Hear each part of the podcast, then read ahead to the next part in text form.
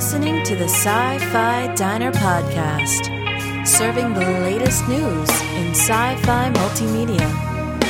And now, your hosts, Scott and Miles. Your table is ready. Live long and prosper. This is the captain. We have a little problem with our entry sequence, so we may experience some slight turbulence and then explode. I got a bad feeling about this. Walter, put the cow away, would you? What is this place? It's a freak show. Welcome to the Sci Fi Diner Podcast. This is episode 174. I'm one of your hosts, Scott Herzog, Again, good evening. I'm Miles P. McLaughlin. and we have with us a plethora of other hosts here tonight that are helping us host this podcast. Um, M is with us again, finally. Hello! Yeah, she swam home from work tonight just to be with us. Dude, I'm not, e- I'm not gonna go there. It's awful. But and with us as well is Jim Arrowwood, who's no stranger to the Sci-Fi Diner. Kapla. And uh, and live in the studio with us is David Moulton, who's also no stranger to the Sci-Fi Diner audience. He uh, represented Yo at Farpoint. Hello, hello. yeah, so it's good to have everyone here, and um, and we'll plug all of our various places to plug toward the end of the show. But thank you guys so much for joining us tonight. We're ecstatic to talk about Star Trek Into Darkness tonight. finally, I know, finally, get to talk about it. I'm so, Yeah, you know, and here's the thing: we we we want to be upfront. We're going to talk about it, and it will be full of spoilers. We uh, we want to talk about the things that people don't want to talk about. So if you haven't seen this movie and you don't want to be spoiled, put this in pause. Go watch a movie. Come back and listen to us rant about this movie because that's what we're going to be doing tonight. so, um, but.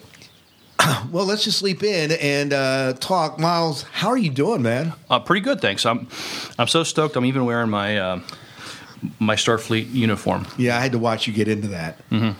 But he, he was fully clothed, mind you. It's, I'm just wearing a shirt. That's all. I'm, I'm wearing my gold shirt. My my wife got for my birthday a He's couple years ago. He's just wearing a shirt. Did you hear that? That's what he said. And, You uh, really take and- this to and places David and I are go. sitting in the room here, and I'm a bit disturbed. I'm right next to him. But, Right, Uh, I'm right across from him. I don't know which is worse. I'm you got just the saying. desk at least. There's a there's a desk keeping us apart. I giggled so hard I snorted. Oh, It's so, good we can make you laugh. yes, Pictures or it didn't happen. Yeah, right, right, right. Yeah, I'll never tell. no, right. so that if we don't take pictures, this never happens. Right, right. We don't right. have to remember it. What stays in the podcast studio stays. well, Miles, my Until it's understanding is released in a podcast. right. We Sci-Fi Diner suddenly becomes a video podcast. You were saying? yeah. Um, so, Miles, uh, we have a trivia that Yes. uh, we want to give out, and it's actually related to this film that we're kind of uh, chatting about. Do you want to kind of give our listeners a heads up as to what this trivia is again? Okay, we are asking who was the first captain of the Constitution class starship USS Enterprise? Right. And we aren't giving the answer this week. Do any of you guys know it? I feel like I do. You feel like you do? We'll talk about it after the show. Mm-hmm. Jim, do you know this? Uh, as a matter of fact, I do. Ooh. So he does know this. I'm sure M, M, do you know this? Um, Don't give the well, it answer. wasn't Kirk. Yeah, I know. If you if you know it, we'll talk you after the show because it's a trivia question. We're giving a prize for it if people really do know it. So, A what- prize? a what kind of prize? Anyways, Miles, tell us what's the loot? We are giving away the uh, Countdown to Darkness uh, comic books. And so there, are, and there are four comic books that kind of lead up to the movie we're talking about. Absolutely, tonight. yeah. Mhm. And there's a code word for this. The code word is to keep the spammers away, uh, dilithium. Right. So make sure you include that when you call in 1 508 4343, or you can email us at the sci fi diner podcast at gmail.com, and that will get the information to us, and we will give you the prize if you win, if we pull your name out of the hat and you win. So very cool. Well, let's start. Let's start talking about Star Trek Into Darkness. I was blown away. I loved it. Now, how many time have you guys seen it? Em, let's start with you. How many times have you seen this movie? Three. Three? Three different ways, though. I saw IMAX. Okay. I saw 3D IMAX, and then which made me sick, like it always does. Um, there's no need for 3D for this movie. It's awesome on its own. And then I saw it at the regular theater because I had to see it again. right, right. Uh, and kind uh, of like a moral imperative. it is like comes in threes, right? The holy trinity of seeing a movie. Um, and- Uh, Jim, how about you? How many times? In times? the name have of IMAX, in the name of 3D, Yeah, yeah. standard definition. Oh, and all Catholics suddenly did Hail Marys. Go ahead, uh, Jim. How how about you? How many times have you seen this movie? I've been to it three times, and all three times I've seen it in 2D. 2D. Uh, we're going to talk about uh, maybe why that happened in just a little bit here. Uh, David, for you, how many times have you seen it? I have seen it once, and I saw it in IMAX 3D, and I plan to go back and see it again. Yeah. And uh, Miles? I've only had a chance to see it once, but we did see it in IMAX 3D. I'll wait till it comes back, but um, I'll wait till it hits the second run theaters. Uh, I'm You cheap see it that again? way. You're cheap that way? Yeah. Um, and I saw it with David Moulton, so I guess that would be, uh, I saw the same thing, Yeah. uh, IMAX 3D. Um, and let's defer to you here a little bit. You saw it three different ways. What was your Yes. perspective having seen it in the various formats as far as how you felt about the film, seeing it these various ways? Well, it wasn't anything. I wish I could say something really smart, like I had an astute reason for. Well, I was contemplating the different milieus that I could experience the Star Trekedness, but it just turned out that that's how the opportunities fell into my lap to go and see it. So the IMAX theater at the Udvar Hazy Smithsonian Museum is epically awesome and they got the movie two days before release so we all went and and it was just beautiful in six stories it was amazing and then i wanted to experience the 3d because i noticed as i watched the movie the first time I could see where the 3D effects were, why they, how they filmed in a specific way so that the 3D would come through. And it was kind of epic, but I have a problem with 3D as it makes me sick. So it was really hard to sit through all of it, but it was still beautiful. I don't think this movie needs 3D. I think it's cinemat it photographically cinematographically it's a that's a new it's a word. Yeah, Um, we're making it up. it was it was just epically done that it didn't really need it. And you know i a lens flare is awesome. A lens flare at 3d is like i'm getting laser eye surgery. Um, and then and then seeing it in the standard i just i wanted to go to a theater that was crammed with fans just fans and you know as soon as Khan was revealed, and if you're listening and you didn't know, too bad. Yeah, we warned It you. was soon as Khan was revealed, that moment in the theater was just like, yes, or I knew it. And it was beautiful. It was beautifully done. And the theater with standard definition has really great sound. So I'm in my mental TiVo, I'm combining all three experiences together to one epic, enjoyable two and a half hours. Did you feel that you missed anything uh, by it not being in 3D, like in the 2D theater? No. Yeah. No, I, it's, I, I'm, I have a very strong opinion about 3D, and, and that's another show. Yeah, yeah. I, I just I feel there's in in short, there's some movies that don't need it. They just don't need it. It's a gimmick. It's it's a it's a revenue generator. Right. Um, this movie was so beautifully done. It didn't need it. It was great in 3D, but it just didn't need it. Yeah. Well, Jim, how about you? Uh, you saw it. You did not see it in 3D. you saw it in 2D every single time you saw the movie. Did you feel like you were missing anything?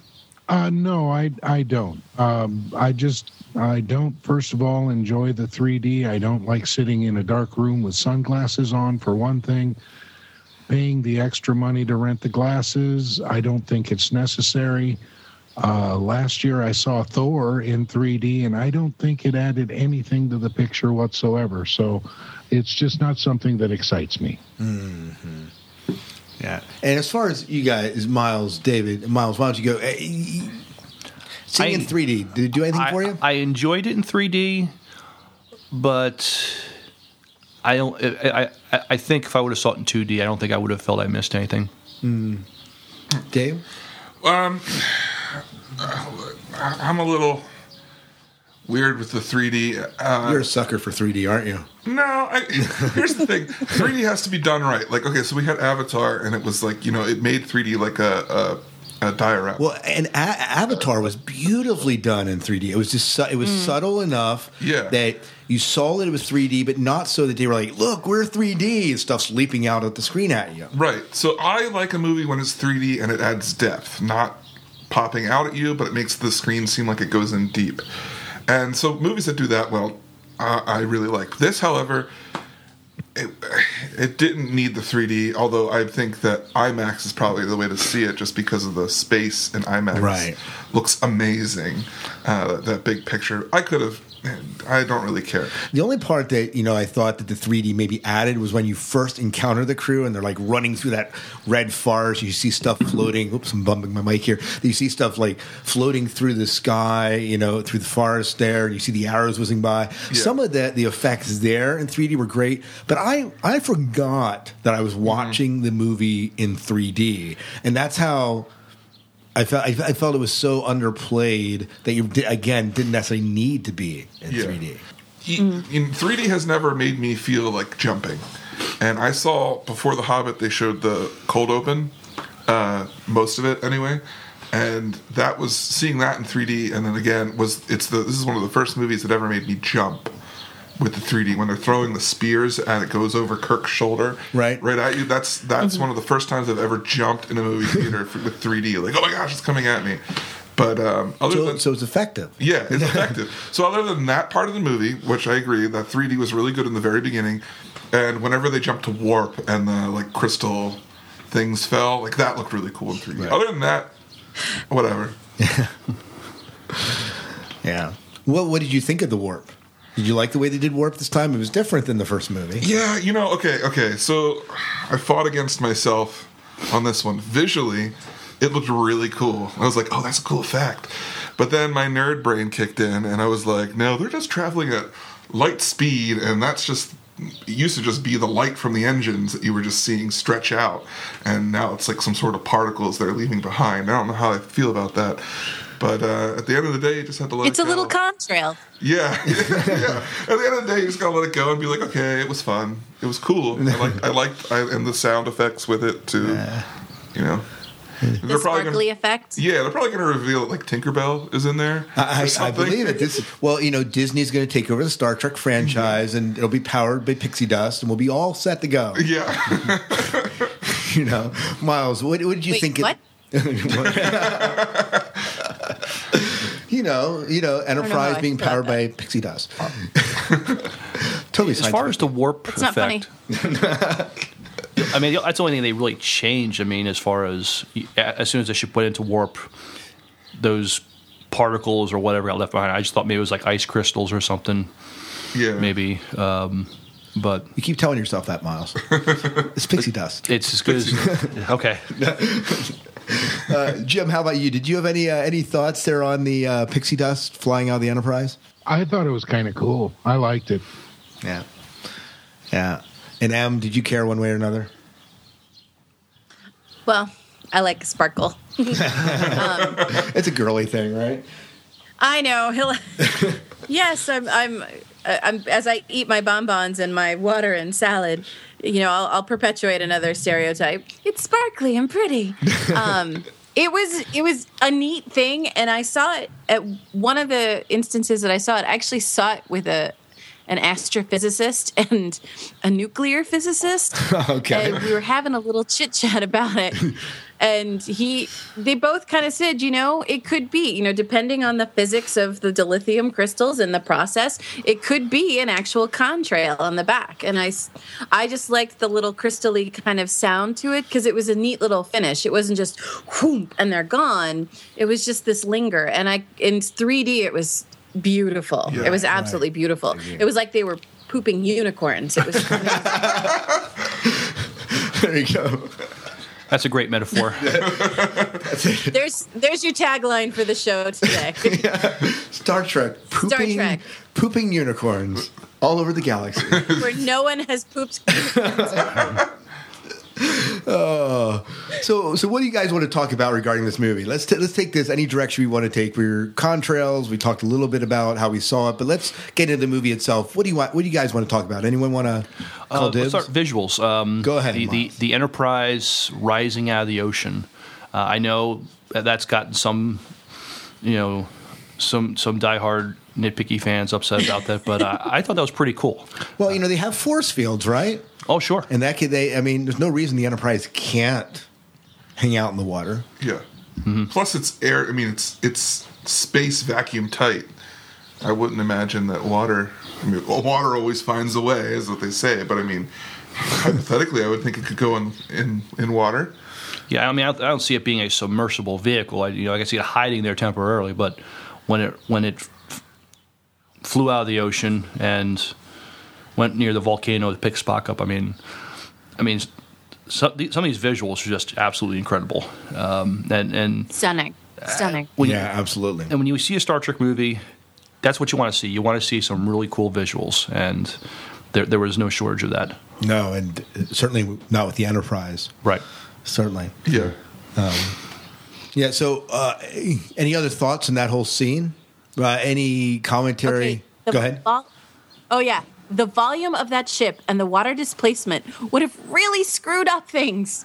I had an issue with that. I had a big issue with that. I loved it, but it really pissed me off because it was just a plot device. It was just something to make it super cool, and I love super cool.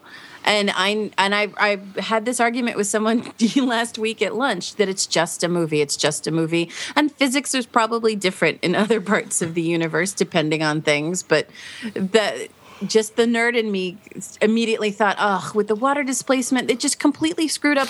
Not only were they seen by the indigenous, but they just screwed up the ecosystem of that little part of the world. Plus the But then it was so awesome when it just came out of the water, all shiny. It was great. Well, what, what, what would the water displacement have done i- i- if that was hypothetically real? Well, depending on on if they were in an inlet, it would have massively pushed the water up and along the shore, so it would have caused some sort of flooding. Mm-hmm. So they had to have been like really in a deep crevasse. But even then, there's some water displacement issues. You don't know how big that if it, they were in a lake or in an ocean. If they were in an ocean, I can buy it, but in a lake, not going to buy it. You. Uh, you know, in my head, I was like, "Nah," and then I had to give myself the talk of, it's just a movie. Shut up and enjoy it. So I did. Okay. Go ahead, Well, Jim. Pike said they were. Pike said they were in an ocean, and I don't. Okay. I don't think the Enterprise would displace that much water. I, you know, I heard. Uh, I listened to a podcast earlier today where they brought this same issue up, and I thought, well, yeah, but then I thought, well, wait a minute. What about glaciers calving? I mean, that displaces quite a bit of water too, and uh, Mm, we don't get flooding on the coast. true. so.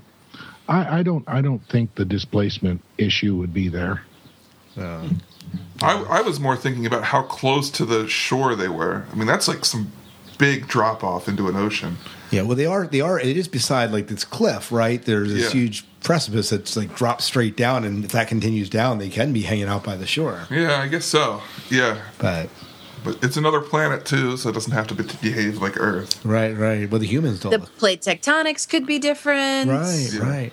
That spins the other direction. You can freeze a volcano. I mean, anything's possible, right? I'm pretty sure cold fusion. Oh, should we work get like into that? Yeah. Yeah, let, let, us let's, let's, talk, let's talk about Doctor Freeze or Mister Freeze cutting loose in this volcano. What do you think about that?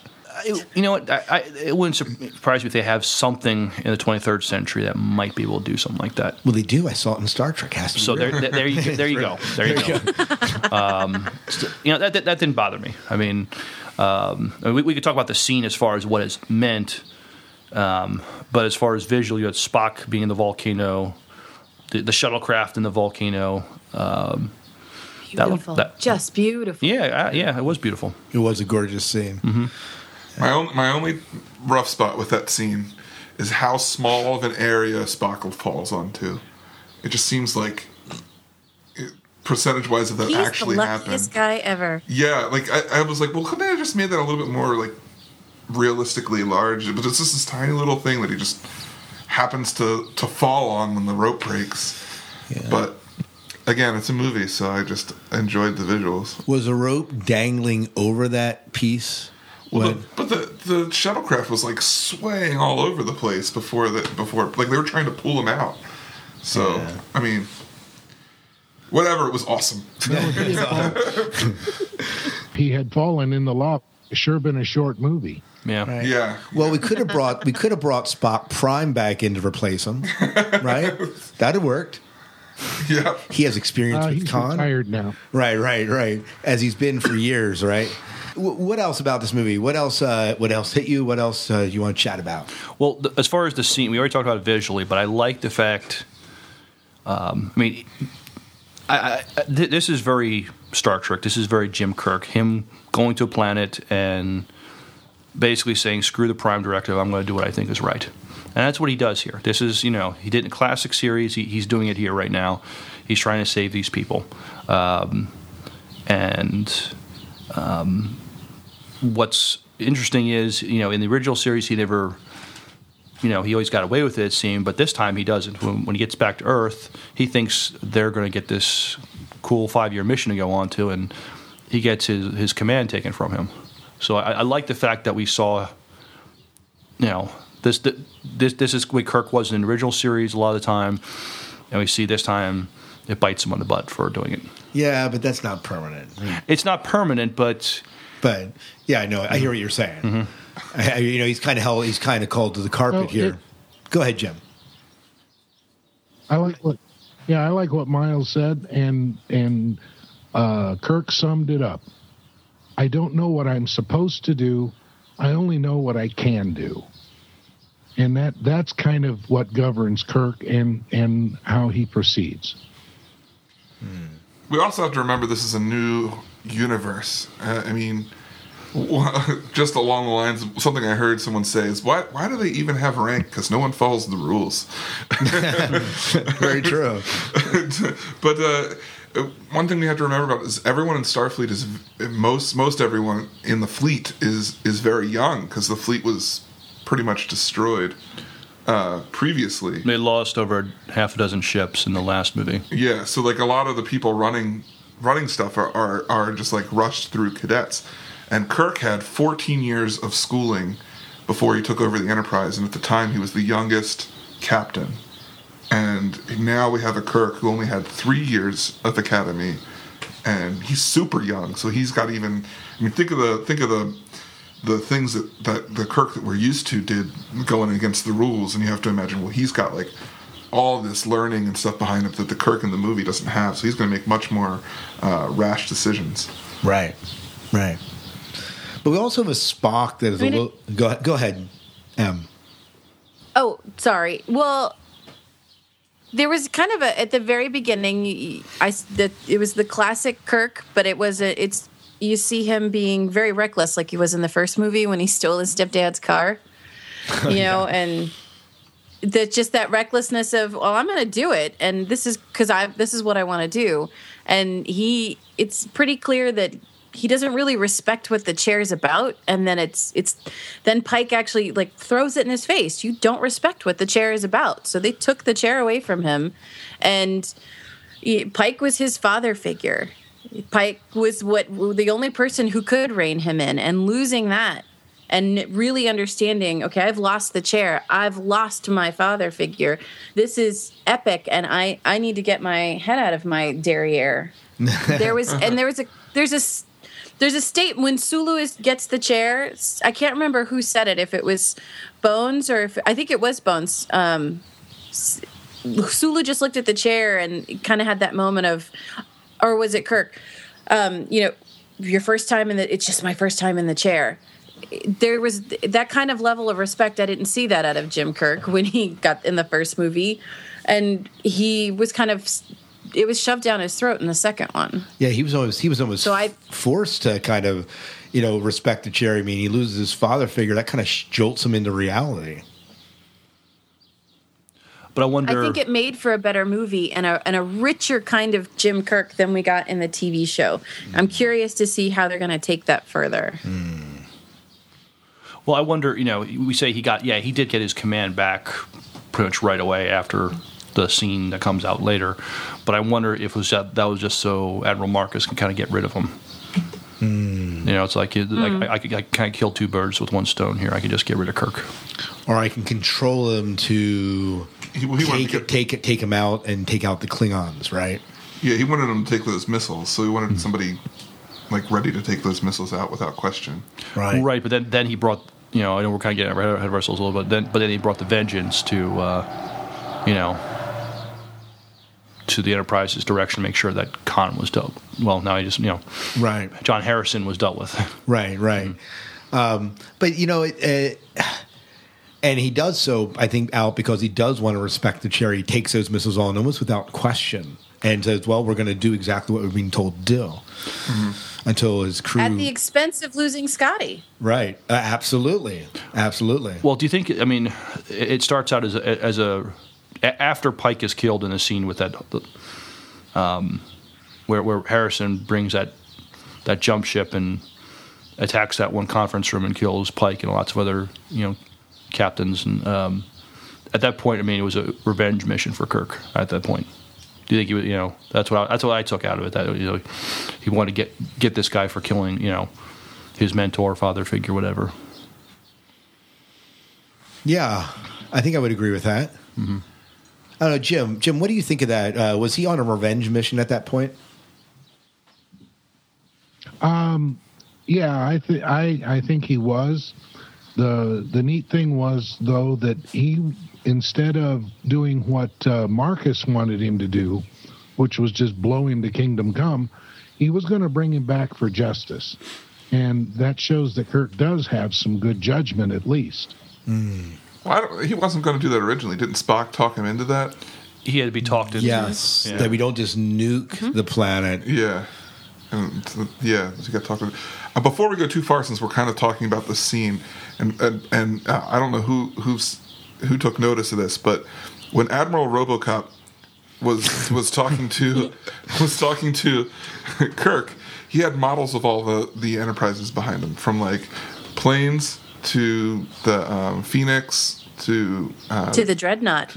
yeah, yeah. So he had the like super advanced thing, that- the super advanced ship, like as a model on his desk. Did anyone else notice? I was like, wait a minute, that's the ship that we've seen in the trailers. Did you notice that, Em? I did. I kind of giggled the first time I saw it. I was like, well, why is that there? Yeah. And then when they when they showed when it was revealed, then I went, oh yeah, now I know why that's there. That's great. But when you think anyone else That's who came in, he's an admiral. Other high-ranking people have to come in and be like, "Hey, what's this ship here?" Yeah. you know, I, I've never seen this thing before. Yeah, Well, he's the admiral. He doesn't have to answer you. right, right. Gee, admiral, what's that? None of your damn business. Give me twenty. Yeah. That's Dude. if Samuel L. Jackson was the admiral. right, right, right. True. There are snakes on the Enterprise. Sorry. No. I had, I had Oh. Um, boy, did that ship make the Enterprise look puny, though. Oh yeah, When that when that ship comes out, you're oh. like, oh, "Holy crap, they're in trouble!" yeah. That was one ugly was looking a- ship. It was dead sexy evil, is what it was. They're here. We, we that, that should be the other tag, tagline for our show. Dead sexy evil. Dead sexy evil. I love the malfunction of the ship too. I was I was taken off guard by that. I was not expecting it. What malfunction? The gun didn't go off. They like they, he's Oh, when it just kind of. yeah, it's like here it is, the end. I was like, okay, they're gonna get shot, and that's when we're gonna see them falling into the earth. What, what they were showing in the clips, you know, Yeah. crashing into the ocean. Instead, it's the other ship. Yeah, yeah. But then then the gun went. "Brrr." I was like, oh, okay, now we're in for something. Yeah, and you kind of forget forget that Scotty was kind of behind the scenes there. Yeah. But, uh, what did you think? Uh, since we're kind of moving our way this direction, so they get to the Klingon what homeworld, right? And um, they encounter the Klingons. What did you think of the whole? We, we, we see them so briefly here, but what did you think of his portrayal of the uh, the Klingons? An update. That so wasn't me. Oh, That so wasn't me. Something about an update. I don't know. Not it. Not upgrade, upgrade, upgrade. Well, the, the I'm was back. me. Now for an upgrade. Oh, that, that, that was you, Jim. so, so, what did you think, Jim, of the upgrades to the Klingons? I I didn't like it at all. I I I'll tell you what. I guess I'm just too used to what I've seen on television on the TV series, but I, I just didn't. Uh, I like the language. I like the way they talked. I did not care for the makeup. How, how so? What was it that like was off-putting to you? Oh, I don't know. It just it just didn't feel right. I mean, the hair wasn't there. They they were bald. Uh, why were they wearing masks? Uh, the uniforms weren't right. It just didn't feel right. Well, I mean, So this was a conversation that my brother and I were having because this is if you follow Enterprise, you get that whole introduction to the eugenics and what they did to the Klingons to make them look more human, which then in DS9, when they go back in time and they're like, Worf, what happened? And he goes, We don't talk about it.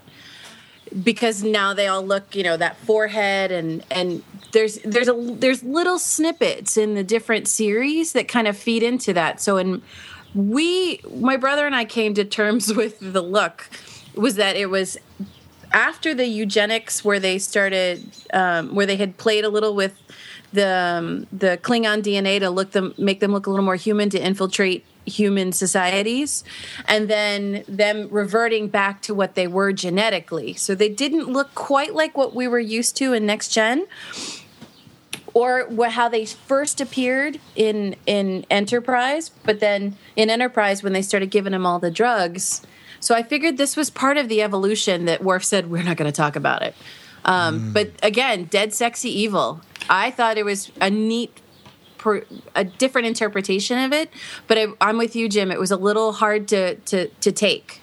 So we had we had to justify it a little. I, I also viewed it as a step be- between. That's how when I when I saw the forehead, how it was like a little bit smaller, not quite as. Um, they kind of reminded me of um, shoot Worf's son, Alexander, and how it was like how it was like a yeah how it was like a kind of receded um, crown to the forehead. And I just thought, oh, this is But without all the whining and bad acting. Yeah. very true, very true. And then I, I just took, I just took the helmet as like their um, way of showing the forehead off without having it. Although I would have preferred to see Mm. them with no helmet and Yeah. acting more The Klingon. piercings were amazing. Doing the piercing and the ridging, yeah, Yeah. that was hardcore. Yeah. You know, I, I, I heard someone comment that they were beaten just a little bit too easily for Klingons, well, I, I, I with but this was Khan. this was? Khan. I mean, he's a genetic Superman. I I bought it. Yeah. And, plus, and he had those. He had that huge gun with him too. So I mean, yeah. Guns against bat'leth, no contest. No contest. Mm-hmm. I liked the, I liked I the, thought it was really cool. Go ahead, I ahead, thought it was really cool. He took out an entire platoon of Klingons single handedly. I just that was awesome. Well, it really, it really demonstrated. It really demonstrated Khan, and then to have him right after that saying, "How many missiles do you have in your ship? Seventy-two. Oh, I surrender." yeah, This I- was not a dude to be messed with. right. And they should have been. Well, they were. Well, people were suspicious of him surrendering, but Well, I liked you know after he takes out those Klingons and surrenders, you know, Kirk just starts wailing on him, and Harrison doesn't defend himself. He just lets Kirk tr- try to kick the crap out of him, but Kirk is kicking the crap out of himself by trying to do it. right, right, right. totally funny scene. So after the Klingon battle scene, anything else you want to comment regarding that scene? I, I do. I want to say I really like seeing the proto birds of prey, or that's what I'm referring to them as, the smaller versions of the later bir- giant birds of prey that we're used to seeing. I thought That that, was cool. That was really because they they looked incomplete and not like I mean very warlike, but at the same time not ready for uh, show. Mm-hmm. So Their wings went up and down. well, so did I don't remember. so did the other ones. Do they? I never remember that. They Yeah. can retract, but you, you never really saw. They didn't flap though. Watch watch the voyage home, and and they move a lot. Uh, between when they when they're flying long distance, they're flat, and when they fight, they curve down, and when it lands on the ground, they go all the way up. Yeah, we All right, saw well, my move- geek card's taken away because I never noticed that. You actually No see key the, cards for you. You see the wings move up in Star Trek Three, uh, Search for Spock when they land. Yeah, But they don't flap. They just Right. kind of- yeah, yeah. These were definitely flapping. Yeah, These are Well, I mean, flapping- sort of. They were flapping moving, wings. They were moving a lot. right. Maybe that was kind they of. Go ahead, Jim. I thought they looked like bees. So they're Klingon bees of prey. There we go. the way they hovered, the way they kind of moved and hovered, I can see that. I can totally see that. yeah.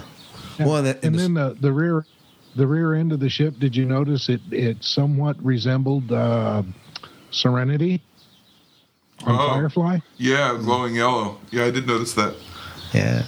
Oh, I'm gonna have to go see it again. Oh, I know. Darn it. Darn it. Can't take the skies away from me.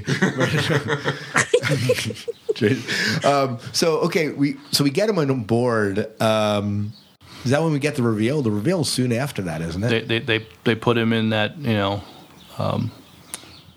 well, actually, Mark doesn't brick. Marcus come in first, and that's where we get the reveal. Isn't that right? Yeah. Mm. See, I only saw the movie once. How about for some of you that saw it like five million times? I'm trying to remember exactly because we get Marcus on the ship yeah she, or whatever her name was, and then Scotty quits, and then they find the dude. Then they capture capture quote unquote Yeah, the the dude. dude. And then they have a nice little chit chat with him, and he just he just his voice is like dark silk. It's delicious. Oh, And- aren't you glad you asked a girl to be on the I show? did. Absolutely. I did. That's the other tagline for the show. Star Star Trek, dark and delicious. Sci-fi diner after dark. There's uh, the Marcus reveal isn't for the Marcus reveal happens, and she's all like, "Oh, don't tell, don't tell," and then the Khan reveal was when they're stuck in Klingon space, and Spock asks if they're within the new homeworld of Vulcan because he, he they don't learn about Khan until they talk to Spock Prime. no, No, no, they they learn about it. They learn about Spock contacts Spock Prime after learning about Khan. Yeah, when they're in like the after Kirk goes over to the other ship. You're ship. right. You're right. You're right. You're right. You're right. Yeah. This is we're, Does- Doesn't he say his own name then? Yeah, and it- I thought I thought he, he he gave that information out, you know, pretty pretty Really? early. yeah. Right Well, I thought when thing. when RoboCop shows up, right, and he says, and he kind of, you know, takes the Enterprise to task. That Kirk then goes and confronts him. He goes, "Who are you?" And as he goes, and then that's why he goes, "I am Khan," and like the theater just erupts. Yeah. You know. and and Scott, it's it's Admiral RoboCop. Let's Oh, I'm sorry. I'm sorry. All right, Admiral I'm RoboCop. so sad at the stuff like significant stuff that I'm not remembering, but like other little stuff like you know Dark Silk. I Right, right, right, right. Jim, Jim, Jim. Am I remembering that correctly, or do we have the right order of that? Yes, Khan was revealed before uh, Carol Marcus was. Right. That's right. That's right. Yeah. Ah, yes, because then then Spock goes down to because because he puts the notion that they should check out what's inside of the, the stuff, and that's when Spock goes down to talk to talk to. her. Yes. Yes. Yes. Yeah, and isn't that then when they go, they ship off the missile to the Gorn world? They, isn't that Yeah, yeah. right? Is that am I right about that? The the planet that they ship off is the planet of where they fought the Gorn, the Gorn, right? So Mm-hmm. okay, was that, was that Cestus three? I'm trying to remember. Yeah. Is, is that right? Am, am I right about that for you guys? Yeah, yeah. Okay. Yeah, yeah. All right. I was expecting to see them. Yeah. Unfortunately, we didn't. I know I've seen like uh, I guess there's they're in the Well, game or McCoy. McCoy McCoy makes a reference like I've delivered, you know, I've delivered many Gorn on this, or whatever, whatever the reference is. Yeah, that. Hmm. But- Well, he was being Doctor Charm. right, right, right. and his hand gets caught in the missile, and they have like five seconds to disarm it. we we just totally skipped over the Khan reveal. Oh, well, let's, let's back up. did. Wait, oh, so he's Khan. who was ex- who was surprised by that? Because I was surprised because I was I you know this oh it's Khan it's Khan and then but then they kept releasing the stuff saying no it's um what's John John Harrison. Harrison. J- who isn't a, a real character from the original series, and so I was like, okay, this kind of makes sense for him to have godlike powers because that's what that guy did. What, what was John Harrison an original character? Oh, wait, you, I think you're thinking of um, You're thinking of I thought he was the he was the guy who got the godlike no, powers. no, no, no, No. That's uh, Gary Mitchell. yeah. Oh, okay. Gary Mitchell. All right. Okay.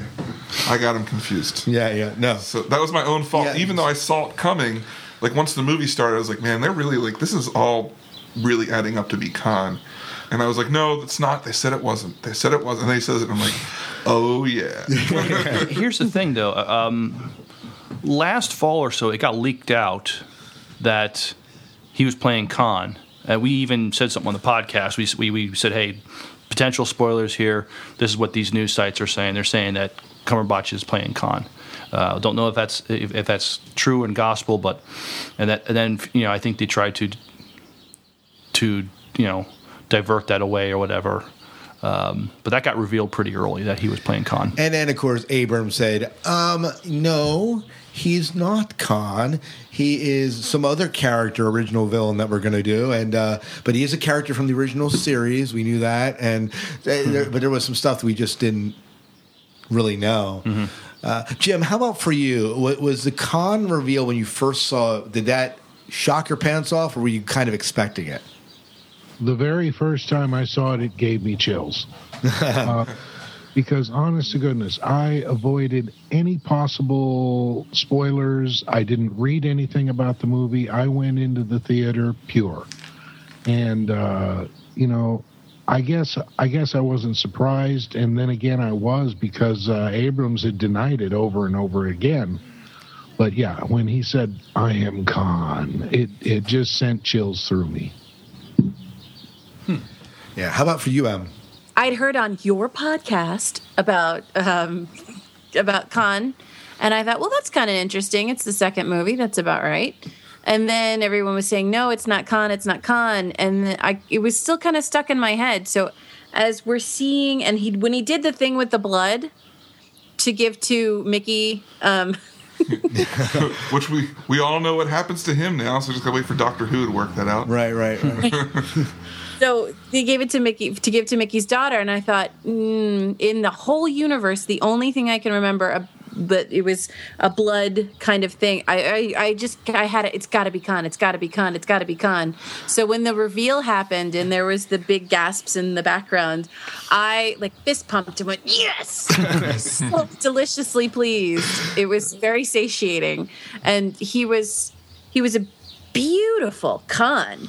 He was as elegant as Ricardo Montalban. He was as badass as Ricardo Montalban. He he really delivered the um, the character just it the way he it was lovely and. I, I I just started recently reading things because I was like you, Jim. I didn't want to be spoiled. I just want to enjoy it for the purity that it is. About, and I was reading an article about other actors that were looked at for Khan, and I, they were the other actor, I think uh, Benicio del Toro, he's just so aggressive looking and so thick and built, and it wasn't going to be elegant the way Khan, to me, always was. Just there's this intelligent elegance where I'm above all of you, I'm above war, I'm above all of this, but if you get in my way, I will squish you. There's not a, I have no problems because you mean nothing to me. And Cumberbatch delivered that like like friggin' dominoes. Yeah, and I'll tell you what, there there is nobody that could have played Khan ever as well as Ricardo Montalban did. Amen, brother. He was perfect. But I I did like Cumberbatch a lot. Um, uh, yeah. The the funny thing of it is though is what I've heard and something that that has kind of been a burr is that he's British, okay, and he's supposed to be what a Sikh, an Indian Sikh uh, person, and that had me. Uh, that's one thing that had me confused. I just could not understand how they could do a British guy being Khan. Jim, this is how I kind of I, I'm with you on that. I mean, this is going to be one of my nitpicks of the movie. Is I mean, I I, I think Cumberbatch's performance was brilliant. He played a you know fantastic villain, but calling him Khan, I had a problem with because for reasons that Jim mentioned. He you know he there's nothing in he's about as Indian as I am. Um, uh, so. But this is how I kind of rationalize my personal canon, and I wish they would have made mention of this. Just as they changed his name, Starfleet also changed his appearance. Maybe they gave him cosmetic surgery, so maybe some historically astute person wouldn't have figured out that he was, you know, he was Khan. They just, you know, altered his appearance. So yeah. that's that, that's what I do. I have a little response to that because my last name is Garcia, and I am I am as lily white as any Scot Scot person Scottish person you could find in the world. The you can be born anywhere and be born of any color, of any any facial feature. I had so in my mind, he, you know, the the Brits were pretty much owned India for a very long time. So in my mind, I thought, okay, that makes sense. He's just a different. He can still be a Khan. It could be a name by marriage. It could be. It just. It just. I, I understand where you're coming from because you want the you want that canon, um, but I I just I see it a little different. I just saw it differently. That okay, he just his dad married a much lighter woman, or who knows? Right, right. And what you know, what we're going here then is uh, we're stereotyping the way Khan should look based on our stereotypes of India, right? Well, uh, he, well, Montalban was an Indian. He was. If, I, if I'm, Latino. yeah, he- he- was he Mexican or, or was he from Spain? I forget which, but He was of Spanish descent, but I think he had some Mexican as well, some Mexican family. So I mean, I, so so I'll, I'll grant you, you know, he wasn't necessarily Indian either, but it's just that. But but in all fairness, Cumberbatch doesn't resemble Ricardo Montalban at all. I mean, If you need to, think of it this way: they were genetically advanced and advancing themselves genetically. The Khan that we're used to is much older. He had all that time to improve himself. well, like I said, that, that how I rationalize it in my own mind is that Starfleet gave him cosmetic surgery, so uh, he wouldn't, you know, he wouldn't tip anybody off. If Right, they right, change his right. name, they change his appearance. Right, right. That's my story. I'm sticking to it. There you go. You're entitled. entitled That's to that. okay. You're totally allowed. Yeah, totally allowed. Totally allowed. It did not bother me. I wasn't as. I mean, I came into Star Trek much later. I wasn't a. I, I thought that he carried off the intent and purpose and demeanor of Khan, um, maybe even a bit more ruthlessly than the original Khan. Maybe I'll get hate mail for that, but I thought he did just as comparable a job, and he was even more, you know, because he would say in one in one one step he would say I'm with you, in the next next step turn around and be crushing you know RoboCop's head. Mm-hmm. You know, it was just it was like boom, just like that, and you didn't see a dramatic change. and Oh, it was so gross. Yeah, it was. It was what one of the scenes you kind of just turn away, even though they don't show anything. It's kind of one of the scenes You know just what's going kinda- on, though. yeah, you just kind of turn away. I'm like, oh, it's happening, and you. This guy is not to be messed with. You'll have to watch. Uh, have you seen Space Seed, the original series episode with with Khan? No, I've only ever seen. I've only ever seen the uh, movie. Okay, there's some ruthlessness to Khan in that episode. That that wasn't as much in the movie then. Yeah, Yeah. Oh, okay. Let's see. Maybe that's what I'm missing. Mm-hmm. But He wasn't super powered though in that in the original though, was he? Like strength wise, We just didn't. I mean, we just never saw it. we never really saw it. I mean, uh, he was getting the upper hand on when he fought Kirk, but Kirk got a blunt object and was able to, you know, yeah, I knew that he just knocked him out with like a pipe. yeah. Lead pipe always works. it does. It does. Silk, no, that I'm sorry, but Cumberbatch, who I think I called Cumberbund earlier. Yeah.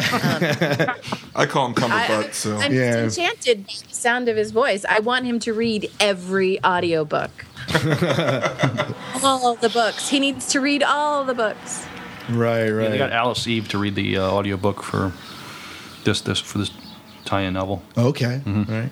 So, uh, what's next? What do you want to talk about next? The ship. Let's talk about the ship, and that's I mean overall through the whole story, the ship takes a beating.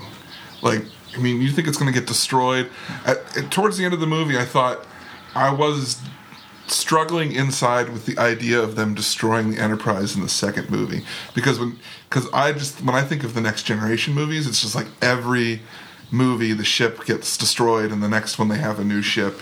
Even like even I think even when you go from First Contact to uh, Insurrection, it's just a new ship just because. Am I wrong? No, they no, it's Is still the same, same ship. So they, they, they, did, they didn't lose the ship in First Contact. Yeah, I know, but I thought it just I thought it changed. Maybe it's just the visuals looked so much better. Mm-hmm. But I was like I was like I don't know if I'm ready for them to have a new ship already and and do that so quickly. Well, even Scotty said that you know the ship is dead. Yeah, yeah. But I was glad that it you know in the end it, mm-hmm. it didn't it didn't change much. Mm-hmm. And I, I don't and I don't remember what the engineering looked like in the original series very much, but this was like a very different look at, at engineering than what I'm used to. Well, I they I they they used the same beer factory, Oh, they did. I was Yeah. wondering about that. and they also used. There was this physics lab that experimented with lasers to try to invent cold fusion.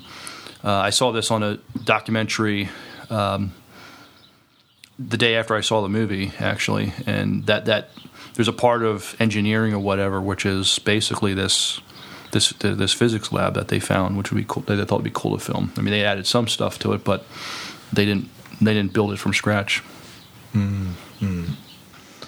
Yeah, I, I just I just thought it was it was great to see the the ship take a beating and and I mean they don't have the same kind of force fields that we're used to. Like so when they talk to Cumberbutt, they use the like little little circle thing that opened up. And, and so they could reach through the glass. I thought that was such a cool idea. That was a cool effect was on the, in the brig, yeah. And seeing it just like as it's falling apart and they're running and the ship is kind of turning and you get to see like Them hanging oh. off of the catwalks and Yeah, or even just when they're in the in the one area where they're going where they're going over the catwalk and you see up and you see how like high up that circular thing goes and how many walkways are destroyed above them. It just gave a, a great like scope to how In large dimension. the ship is. yeah. Well, and there's a moment there where it's very character developing. In the beginning of the movie, Kirk says, "You know, how many people have I lost since I took command?" And in this, when he gets back to the ship, he's his ship is down. His ship is falling apart. He's watching. There's the they're hanging sideways respectively and they're they're both reaching both he and Scotty are reaching for this woman who's sliding down and they don't catch her and Pine's face just took it in and really it, it built up to that moment where he's like just no just take me leave my crew do whatever you want with me. The there's a really it was I for me I saw that kind of switch in his head turn and realize that his actions have consequences much bigger than he expected. Oh, if we back up a little, when, when the ship or am I thinking too much? no No, no, I think it's I think it's great. uh, when the ship goes to warp to try, try to get away from the the Vengeance, um, they think, okay, we're at warp, we'll be okay, and then the Vengeance follows them at warp and takes them out. Well, shoot, starts shooting at the ship, and there's that scene where people are sucked into space at warp. I think it was, Right. that's the first time we've seen something like that before. That's pretty. It was pretty disastrous, but cool. How did you feel about when the ship came out of warp? That that bugged me a little bit. How it tumbled? Well, it made it seem like it was in a tunnel when, Mm. uh, you know, warp isn't. Again, this is nerd theory. Warp isn't a tunnel as much as just what everything looks like when you're going that speed. Because we've seen in other episodes when they drop out of warp, it's just like a sudden stop and everything just kind of goes from being streaks of line to all of a sudden being in focus. But Mm-hmm. in this, when they got hit, they moved sideways and like blew out of a wall kind of and spun around. Hmm. That bugged me a little bit. It's cool. Bugged me a little bit. There is precedent for that, though. Okay. Yes, I was I was listening to uh, Star Talk Radio with Neil deGrasse Tyson, and and he said in order to warp space, in order to go at those speeds, at relativistic speeds like that, you would have to create a wormhole to do it. So what I saw was the Enterprise got knocked sideways out of the wormhole that they were in uh, while they were at warp.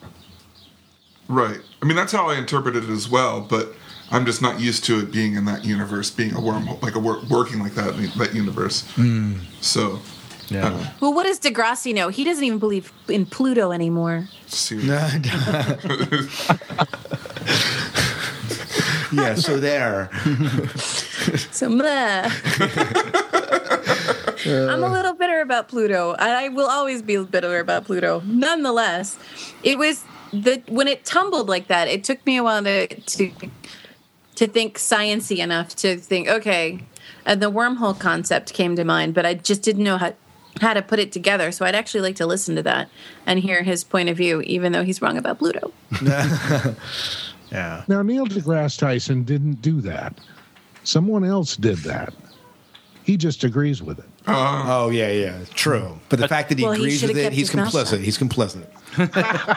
so He should have just zipped it and left it alone. that's right. I mean, Pluto is just that's another show. Pluto is not harming anyone. You know, one of- we did miss one thing when they take um, Uh, not Chekhov. Who's the other guy? Was it Chekhov? They take Chekhov and make him a red shirt. Right. I love his pause at that moment. You want, you want me to do what? Put on a red shirt. You put on a red shirt, I mean, and that was totally for the fans. yeah. Yeah. You know that, that you know.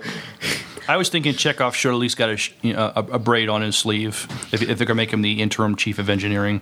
Right, You know, right. he, he's still just a little ensign, and uh, I mean I understand it. They need to give Chekhov something to do in the movie, but uh, you know he should at least got you know a promotion for his troubles. Right, right. He's right. like 19 years old and in charge of this giant flying bomb. I think that he his of all the characters in the movie, I felt that his was the least used. I don't, and to me, hmm.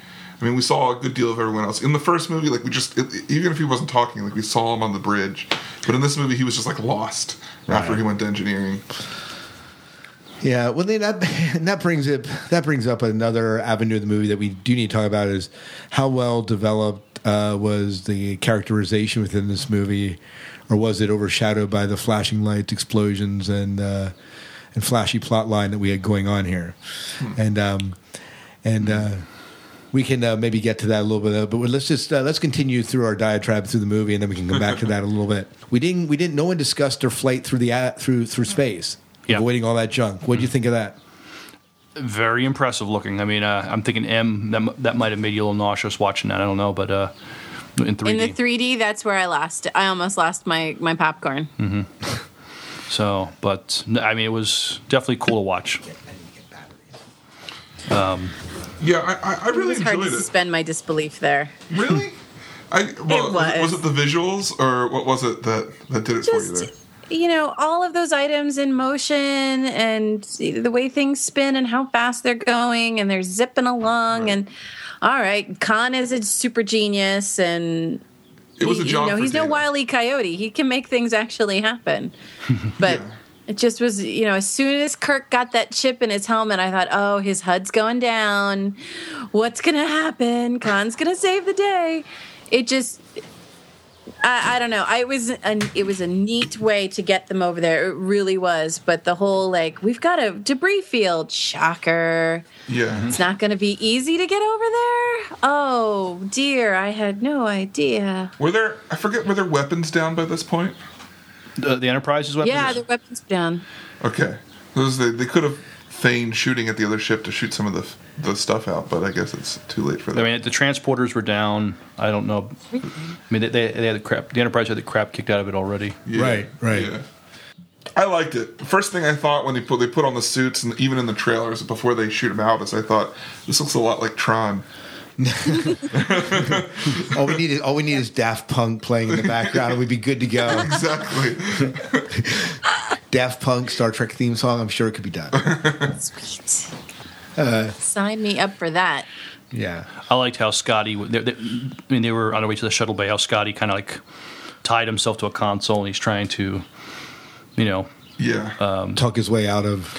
because there's this there's a security guy uh, that's saying, Yeah, I "Oh, belong here. I belong here. What are you talking about? Yeah, I'm on the crew. You know, yeah. Nah, I, I Can we talk a little about Scotty? Yeah, let's, Let's talk about it. Scott. Let's talk about Scotty. Eh, How much of it was Scotty and how much of it was Simon Pegg being Simon Pegg? Because it just seemed a little over Scottish to me, but he was still deliciously funny. There's definitely Simon Pegg in there. this is the new younger Scotty. I, don't- I don't know. Okay. I mean that's how that's how I take it. it, it didn't bother me at all. Yeah. Uh, okay. Jim, how about you? What did you think of Scotty? This movie.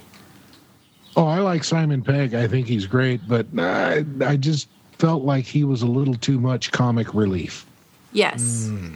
He he he was very respectful of the role for the first movie. He had spoken to Doohan's son and and watched a lot of the show and made sure that he delivered. I think he I just think he over comicked it. He made him a little cartoony for me and that made me sad because I love Scotty. Mm, I I did. totally agree. I did like in this movie that Scotty is the first voice of conscience in this. I mean, Yes. as far as bringing these missiles on and, and basically shooting them from, you know, he's like saying, you know, th- we're not even going to give this guy a trial. We're just going to just take him out. And he, you know, he, he this violates his own personal. and he stands by those convictions, and Yeah. he's off the Enterprise. Oh yeah. Yeah. That was. You're right. You're right. so See, to me, that action made his his comic relief like it brought it brought a sense of seriousness to him, even though he's joking around. Like he's not a stupid comical character. He's like he's got a lot of thought behind him. He's just doesn't have a lot of control over his mouth. Yeah. Well, yeah, and that's that's true for uh, the Simon Pegg part of Scotty. yeah. so, but I wouldn't say that's true for the Doohan part of Scotty. you know, no. certainly. What I'm thinking though is, okay, in the original series, in the movie, Scotty was funny, but he wasn't trying to be funny. You know what I mean? Right. Uh, and the one the one time he did try to be funny when he hit his head in that that uh, abomination of uh, Star Trek Five or whatever it was, when he hit his head and, and got knocked out, it didn't work. Okay, but Simon Pegg is being funny. I'm sure the script is telling him to be, but he's doing it on purpose. And uh, I don't know. I'm. I, I think. I think he could have been written better. we were saying, well, thought it was cool how Scotty was, you know, tied himself to that console so he wouldn't blow out his space Right. when, when he opened the airlock doors. yeah. Versus the other guy who did. Oh yes, he he he, he took an unscheduled flight. Yeah. Yeah. One thing that, that stood out to me is is Spock was on on key to like oh uh, Cumberbatch's up to something, Khan's up to something, and so so Kirk gets over to the other ship and he's like buddy buddy with Khan. I mean he he knows Khan's up to something, but he doesn't really like act on it until all of a sudden just a throwaway line to Scotty where he's like I think we're the ones helping him, you know, mm-hmm. Not- Right, not right. And I was like, why did they wait so long for him to express that disbelief in him? Well, and then just- it just and right around that same time is when you know our you know 2009 Spock you know calls Prime Spock and says, "Hey, what's up with this Khan guy?" And you know, there's and you know this whole Prime directive kicks in that I'm not going to tell you anything, but in the case of Khan, you know, he kind of spills the beans, right? I, I love Well, that scene. he said it beautifully, though. You know, he gave the whole temporal prime directive, and then that being said, he just made a statement about Khan. He didn't. That's all he did. He didn't give him information. He just verbalized a statement. Well, we don't know what they said because they cut away from that scene. So he could have went on and explained a little bit more about what Khan did. It's true because Spock Prime got a little fluffier with the rules as he got older. Yeah. I love that scene, but everyone else on the bridge could see and is now aware of Spock Prime. I didn't feel like that, that was something that anyone Was that knew. hidden? Well, I thought that Kirk knew it and Spock knew it. He's standing there on the deck when they're unloading the Enterprise in the last movie. I mean, the whole world sees Spock Prime. They're But hanging they, out with they don't know that he's Spock, though, do they? Like, Who doesn't know he's Spock? Oh, wait, this is this I universe. think at but some point you have to. There's there's really it's going to be impossible to hide. he's in charge of the Vulcan settlement, uh, or like resettlement. I mean, people have to know like this is unless he changes his name. well, you would just think that if everyone knew that this guy from the future was around, they would just be like on him about the future all the time. Like he wouldn't just be able. to Dude, what are the lotto numbers? he's, What not, are the lotto not, he's not from the future though. He's from an alternate universe. That's different. Okay. There you go. All well, right. that, that that that that's another debate. Is this you know, is this timeline a divergence from the prime timeline, or is it something different in itself? It's a divergence. I see it as that, that, divergence. I saw it as a divergence also. Divergence in the force. It's all Eric Bana's fault. it is. Yeah. It is. Yeah. So it's the way he Another played delicious dark velvety voice. Oh, nice. Uh, and so, because of that, when when Khan lets loose in the dreadnought, Mm-hmm. and we see him like kill Admiral RoboCop, right, Yeah. and then you know takes out Kirk, and uh, and you know all, all heck breaks loose, Yeah. and he uh, by that time Spock has dealt with these bodies. Yeah, yeah. Mm-hmm. Well, and, and he breaks uh, Pretty Face's leg or whatever. That was pretty brutal. Oh yeah, he just Oh, the sound was just resonated. You could feel it in your own femur. It was unbelievable. Yeah. Yeah. That's the other tagline: Star Trek. You feel it in your own femur. Um, I, I'm here. I'm here all week. Try the roast right, beef. right, right, right, right, right. Um, but uh, you know, and that was a that that was a great scene. Then when they beam the uh, the the cartridges over and they're empty, and all they are is the bombs. They're Yeah. armed. Yeah. It's awesome. Well, I mean, when Khan has that one line when he sends Kirk, Kirk and company back to the ship, he goes, uh, "A captain should go down with his ship." You know? Right, right, and that's when And he beams him back to the to the brig where they were. You know, right, Khan's brig. right, right. Um, so, uh, any thoughts on that whole scenario? You want to move on?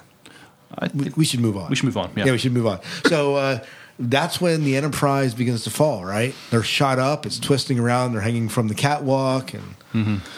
Even though I felt like I knew it was going to happen from the trailers, at no point was I not excited for the scene. I did not know that it would be Chris Pine inside. They did a lot of role reversal, but to see Chris Pine inside, to see that role switched with Spock on the outside, that was cool. Yeah. Well, I'm just talking about the the crash. Oh, that- when the ship crashed in the Yeah, like in well, the- it, it never Well- crashed into the ocean, but I thought it was going to. Oh yeah, well they made you think. We we had this debate in the podcast that you know the, the Enterprise is going to crash in the ocean. and never does. or the other ship. Yeah. it was the other ship that looked like the Enterprise. Oh, I was. You know, I, I thought at one time it might be the Enterprise. Yeah. Yeah, mm-hmm. yeah, absolutely. I was just expecting it to be. Yeah. But then to see it like fall into the clouds and rise back out of the clouds, yeah. awesome. It was it was great. It was a bit hokey for me to see um, Chris Pine, like Kirk, kicking that thing to kind of get it to line up.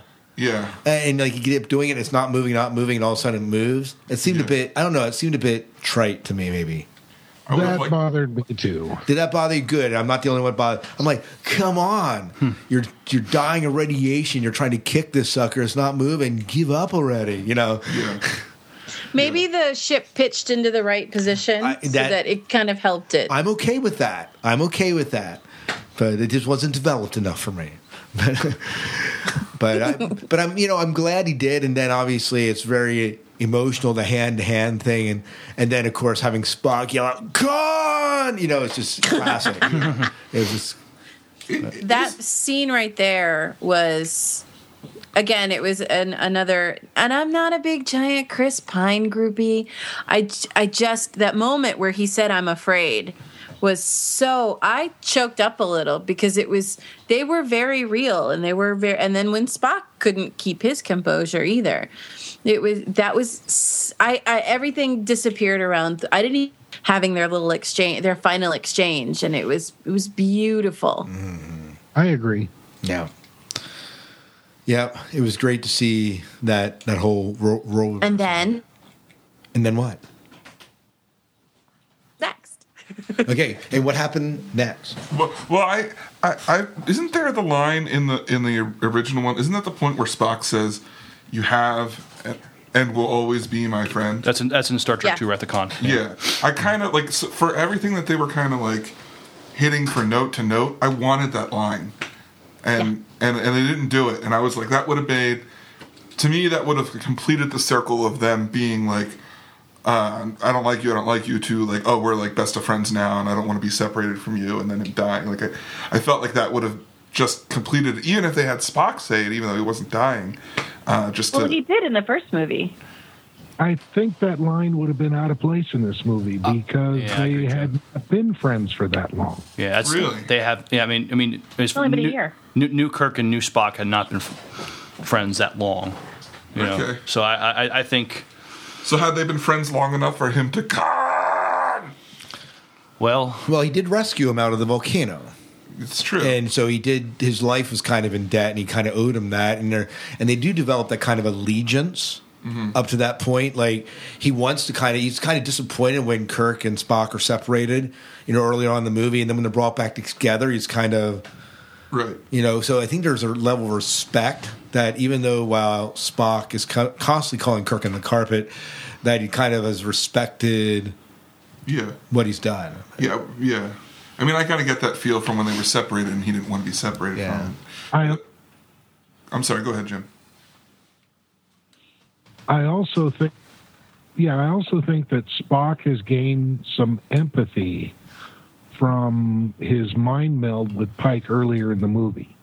So I think Spock actually has experienced um, death through Pike, and then he is empathizing with Kirk when it's Kirk's time. Oh yes, I would agree with that. Very good. Very, Very well said. Well said. Bravo, bravo. No, I'm, I'm with you. And there. that's Jenga, people. right, right, right, right, right. That that would definitely mean make sense for his his yell. Yeah. So I, I felt that Kirk's yell in, in Wrath of Khan was like Khan is constantly a pain in his butt. Like every time they've interacted, Right. it was it was that kind of frustration added into the death. And this was much more frustration at the death Yeah, than it was you're a pain in my butt. Yeah, I thought Shatner's yelling Khan was a little over the top. Yeah. It was like Right. when my dad yelled at me for, you know, washing the car with bleach instead of soap. ah! um, Spock's yelling of Khan was reminiscent to me of the Klingon howl that they do when a warrior is getting ready to enter Sto-Vo-Kor. ah, yeah, yeah. yeah, very, very true. Very true. Yeah. All right. So uh, after this, what happens? He goes down and battles. Well, Khan crashes his ship into He, San Francisco, and Yep. And he's running through the streets of San Francisco, and, and Spock uh, He's chasing him. Is chasing him, yes. yeah, and then they start fighting, Mm-hmm. and Uhura saves the day. Yeah. All that Well- needed was some sort of some person saying, "No man can defeat Khan." Yeah. Have, like you have the Lord of the Rings thing come in, where she she was, "I'm no man." You shall not pass. Well, just before McCoy discovers that um, Khan's, you know, Superman genetic, genetic blood can bring back dead tribbles, and thought, right. Oh my God, the tribble. yeah, you gotta oh have the God, tribble. You didn't see that they were going to bring whoever died back with his blood with that stupid tribble. I hate those things. They just multiply all over the place. Although I loved, I did. I'm going to zip all the way back when they when they to get the ship that they used to get on Kronos. It was Mudd's ship. Who's the dude who brought out all the tribbles anyway?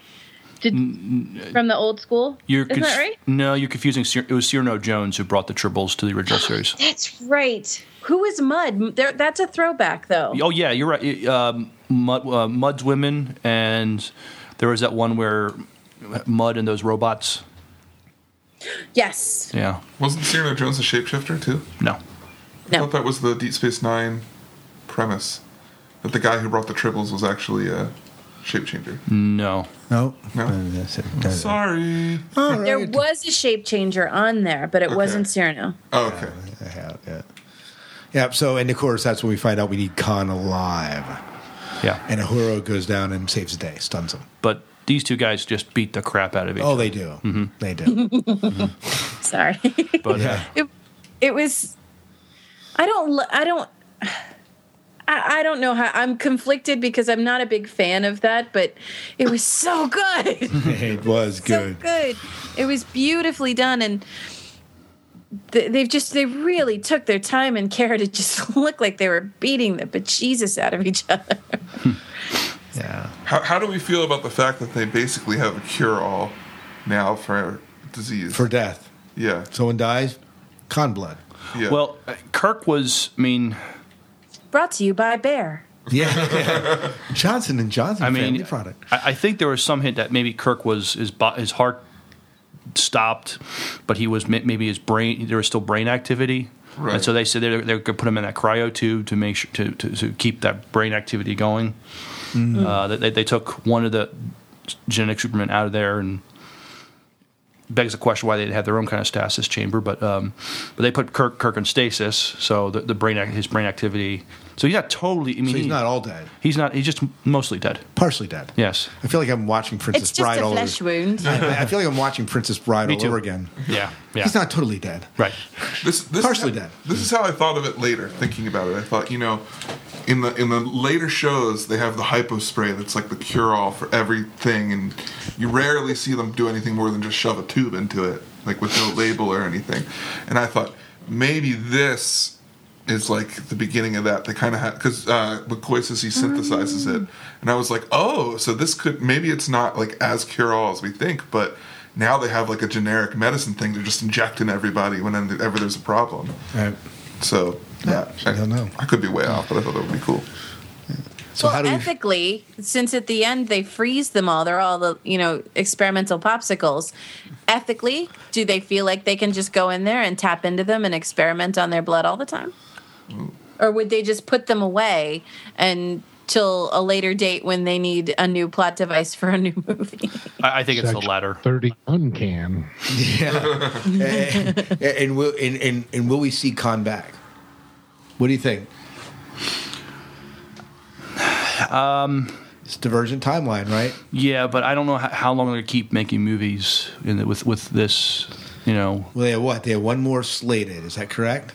Yeah, they they, they were a three picture deal. They signed up for a trilogy, and I'm not sure if Abrams is going to direct the, the third one. I wonder if Star Wars is going to keep him out of it or not. But, um, so yeah, I don't know how long they're going to keep making movies there. So I I would pro- just just just by virtue of the fact that I'm not sure they're going to keep making the- these the Star Trek movies in this this series. I don't think we'll see him back. yeah. I'd say no. Yeah. Is that is that where you guys are at, Jim? Jim? Yeah, I, I don't think he'll be back. I No. think they put him away now. Yeah. Time to move on. Mm-hmm. Time to if move they've learned anything, if they've paid attention to anything at all, you just don't bring a baddie back. Right, right. There's no point. He's We talked about some of the things that we liked. What were some of the things that really bugged you about this Star Trek movie? What I have noticed through this entire conversation is that none of you mentioned Sally McBoobs out when she's with Alice Eve. When she gets naked in the in the space shuttle. Go ahead, Jim. None of you. None of you. I call her Miss Pretty Face. Yeah, yeah. Oh, s- like please. In the, if, you, if you scroll down the show notes, I've actually copied what Jim had to say on his blog about this. Jim, why don't you go talk about this a little bit? Okay. Um, I I did not see a reason at all in the movie for Carol Marcus other than eye candy. Uh, I'm I'm pretty sure that's why she was included. Uh, she didn't do anything to advance the plot at all. I think the scene was gratuitous, totally unnecessary, and totally untrek.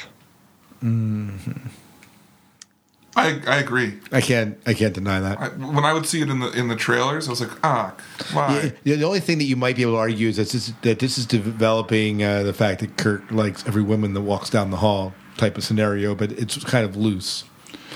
But I think that was another was- that was another complaint you had, Jim. M. There was no need. There was no need. And there was even Yeah, an article which I emailed to all of you about how even one of the writers said Yeah, it was Lindelof. gratuitous. Yeah, Lindelof There was admits so. Yeah. there was there was a way that they could have shot that where you could get the hint where you could see him it would be focused on Jim and he would just kind of turn his head and you could hear her off screen going excuse me and then he would it could have been done so with a little bit more class but no they had to get Sally McPretty boobs in almost no underpants you know showing off her buff body which it's gorgeous. If I dated chicks hello not a problem with that. But it just it wasn't it's like when there's too much romance in a sci-fi movie when there's too much you know blatant sexuality it just irks the crap out of me. I don't want that squishiness. I don't want sally mcboobs out in my sci-fi They did There's- this. They did the same. Thing. It's not thing chocolate and peanut butter not everything goes together It just doesn't belong. right Well, they, they did the same thing with Uhura in the Yeah, first movie. it does though. not belong in yeah Star Yeah, and I agree. They did the same thing in the first movie. She took her shirt off. Right. You know, basically She took seen- everything off almost everything Yeah. and then kirk in bed again but this time with two girls Right. two kitty cat girls Yeah, I didn't care for that. I didn't. Yeah. I, I thought that was. Jim, yes, we know don't he's- answer that That's my number two. Mm-hmm. I mean, yes, we know he's a Lothario, but I thought having him with two two chicks was just was just a little over the top. Yeah. Okay. Jim, what you wrote was really astute. I liked what you said. I think you should share it with everybody. Okay, yeah, and and I was I was just getting to that. When I watched the original series, yeah, Kirk has gotten a lot of oh yeah, he's slept he sleeps with everything that he sees and all this stuff. And that's not true. If you watch the original series, if you know the original series, you know that when Kirk uh, does uh, get it on with somebody, it's usually part of saving the ship or saving the crew or keeping the ship safe or something like that. It it and otherwise he behaves extremely professionally. I think William Shatner portrayed a portrayed a, a professional Starfleet officer, um, and he used his sexuality as a weapon. Here, here. But again, this is a, this is the the younger, uneducated, un, un We are talking about spa, uh, a, uh Kirk that is It's all not Eric through. Bana's fault. yeah, Yeah, it's all Eric. It is all For Eric killing Bana. his father, yeah. yeah. I, that, and that's the way. That's the way that I viewed it. I mean, it's not. It's not the Kirk, Kirk we know. So he's a he's a more juvenile Kirk. Is what we're Yeah. saying. So yeah. that would be your He's excuse for it. Fraternity Kirk. Kind of like Malibu Frat boy Barbie. Kirk. He's Fraternity Kirk. I mean, if I was in his shoes, right, right. he would have to. I mean, maybe maybe I'm too much of a purist, but I I just really really think that there's no place in Star Trek for it. I and I hear you, and I hear that, and I and I would tend to agree with that. Like it doesn't add anything to the story to have it in there. Uh, The only thing I'd say is adding Carol Marcus to this, if she's going to be in the next film, if, if it's just trying to play on the, the whole Star Trek mythos, is that he ends up with her and they have a child together, you know, that just to be true to Star Trek. If you just take away all, you know, the scene where she's in her underpants or, you know, and, and the fact that maybe she was not the best written character in this movie, the the fact that this is a woman Kirk has a past with in, in the Prime universe, maybe they're going to ha- pursue that. And See, I think she needed to be here uh, because you because when when Admiral RoboCop comes in the con and sees his daughter on the other ship, this is a big deal. yeah, I mean, you needed that tension there. She does add something being there, even though her role is quite underdeveloped. Mm-hmm. And uh, It's all part of that theme that's the family theme that's in this that's in this movie. right, right. It's all. I mean, tell there's you- family just splattered all over this. Sorry. If Carol Marcus comes back in number three, and she is pregnant, then it is totally outside of Star Trek that Kirk would have a relationship with a member of his crew. That would not happen, and that's the end of it for me. I, I won't. I won't even go see it. Well, what ha- what what if she is no longer a member of the Enterprise? Okay, then. in the Um, military, don't you have to be there's? Well, no, never mind. My thought was incomplete and silly. yeah. Well, as far as fraternization with officers, you know, fellow officers on a ship, I think that there there are there are rules in place about that. Uh, look at look at Star Trek: Next Generation. I mean, they were all over Deanna. Oh well, Riker was a giant hormone. Well, what about Worf? Worf and Deanna got together, and that's post when she joined Starfleet. Yeah, But- but Worf did it in a graceful way. Riker was just looking to get laid. I'm going to say it bluntly. I'm going Right. to say it bluntly. Right, right. The Go ahead. ships in Next Generation were built for families, also. Ah, true. That is different. Very true. Touche, touche. So, what else? What else about this movie uh, bugged you? Did you not like? I already said what my, my thoughts about Khan. Oh, Um, Khan, yeah. Okay. Dave, how about you? Anything from your end? Uh, I would say other things, uh, only things that we haven't really covered uh, yet that probably annoyed me would would be in. This goes for both of them, but more so even this one. Is Spock is just an emotional time bomb. like all, he's just like a whiny baby all the time, and like he just emotion. Is it the and time of the? Is it almost Pon farr time for him or something? Yeah, I know. Anyway, And as a girl, I can make that joke. right, right, right, right. it's just that he's just like every moment he's just like uh, struggling to control his emotions, and that's not Spock to me. I mean, I love it because I really like these movies, and I, I really like um, what's his face as as Spock. But at the same time, it's so different that it, it bugs me because my heroes in Star Trek growing up were Spock, Data, and then Odo. So for some reason, I was always attracted to the like non-emotional characters and then the like screwed up outcasts. Because you're a male, right? Yeah, I guess No, so. no. Yeah, because I'm a male, I don't have emotions. Right, right. But see, those three characters are some of my favorites because they're the ones who they they were on their own little trek. They were constantly trying to achieve something Yeah. that they felt was unachievable. So they were constantly in growth. And- and and, when- learning and understanding. And when they expressed that that relatable emotion or, or act, it was so much heavier because you knew that that wasn't you know what they were. Hmm. And now it's mm-hmm. just like s- every two minutes, Spock is like, "I don't express my emotions. I'm so sad. Kiss me, hold me, or uh, I'm gonna make out with you in the middle of engineering. yeah, I don't care about what everyone else sees." You've almost paraphrased word for word what I said. Well, and they have that they have that whole lover spat thing that they have going on. Yeah, that, Hilarious. Kirk says, uh, "Are we really going to do this here?" Yes, And then she drags him don't in. That's so me. great. yeah, he's right in the middle of it. But she's right. Oh yeah, absolutely right. It was uh. it was cute. It was it was a it was very to me it was kind of Joss Whedon-y. that that kind of tete-a-tete while they're in the middle of danger, just kind of pausing to have a, a, a lover's spat. Yeah. I guess we're really experiencing. I mean, we're getting an insight of what it would be like to for a Vulcan and a human to be in a relationship.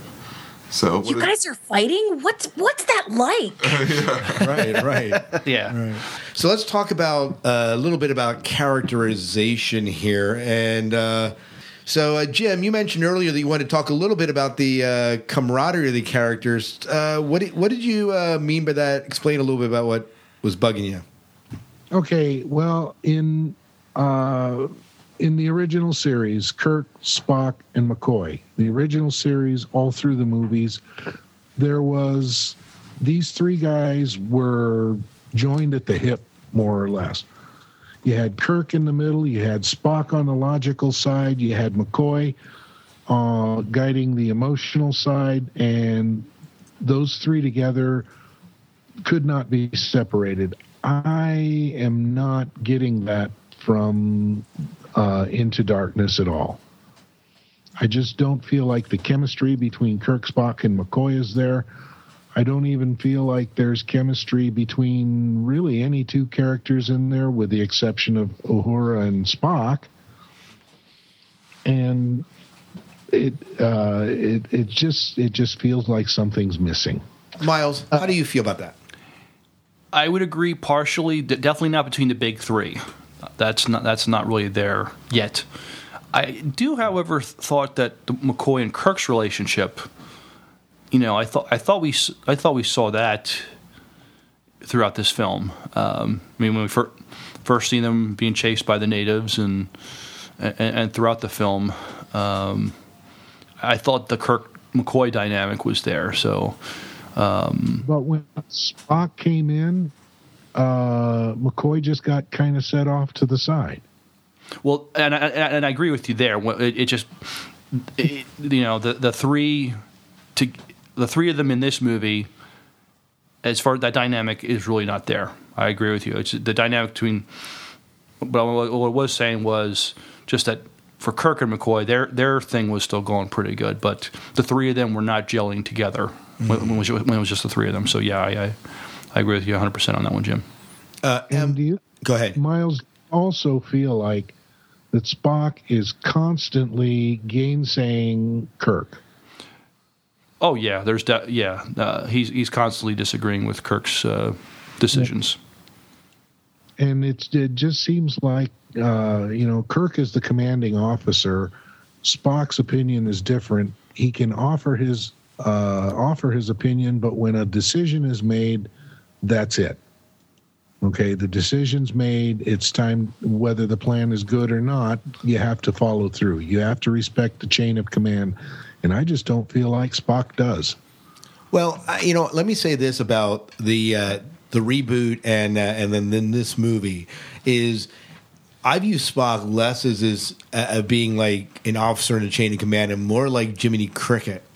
Uh, as being the moral conscience of Kirk or trying to get him to do the right thing. And I know I'm pulling another Disney reference here with the pixie dust and all that, but heck, um, I you know I, I do feel like he's kind of functioning in that way, and has functioned in the in the latest movies. That's the way they kind of presented him, and so he doesn't have that same sort of respect for Kirk. And maybe that's again the way Kirk was kind of promoted, and the lack of education and training that Kirk has that causes Spock to kind of have this kind of cavalier respect for Kirk or lack thereof.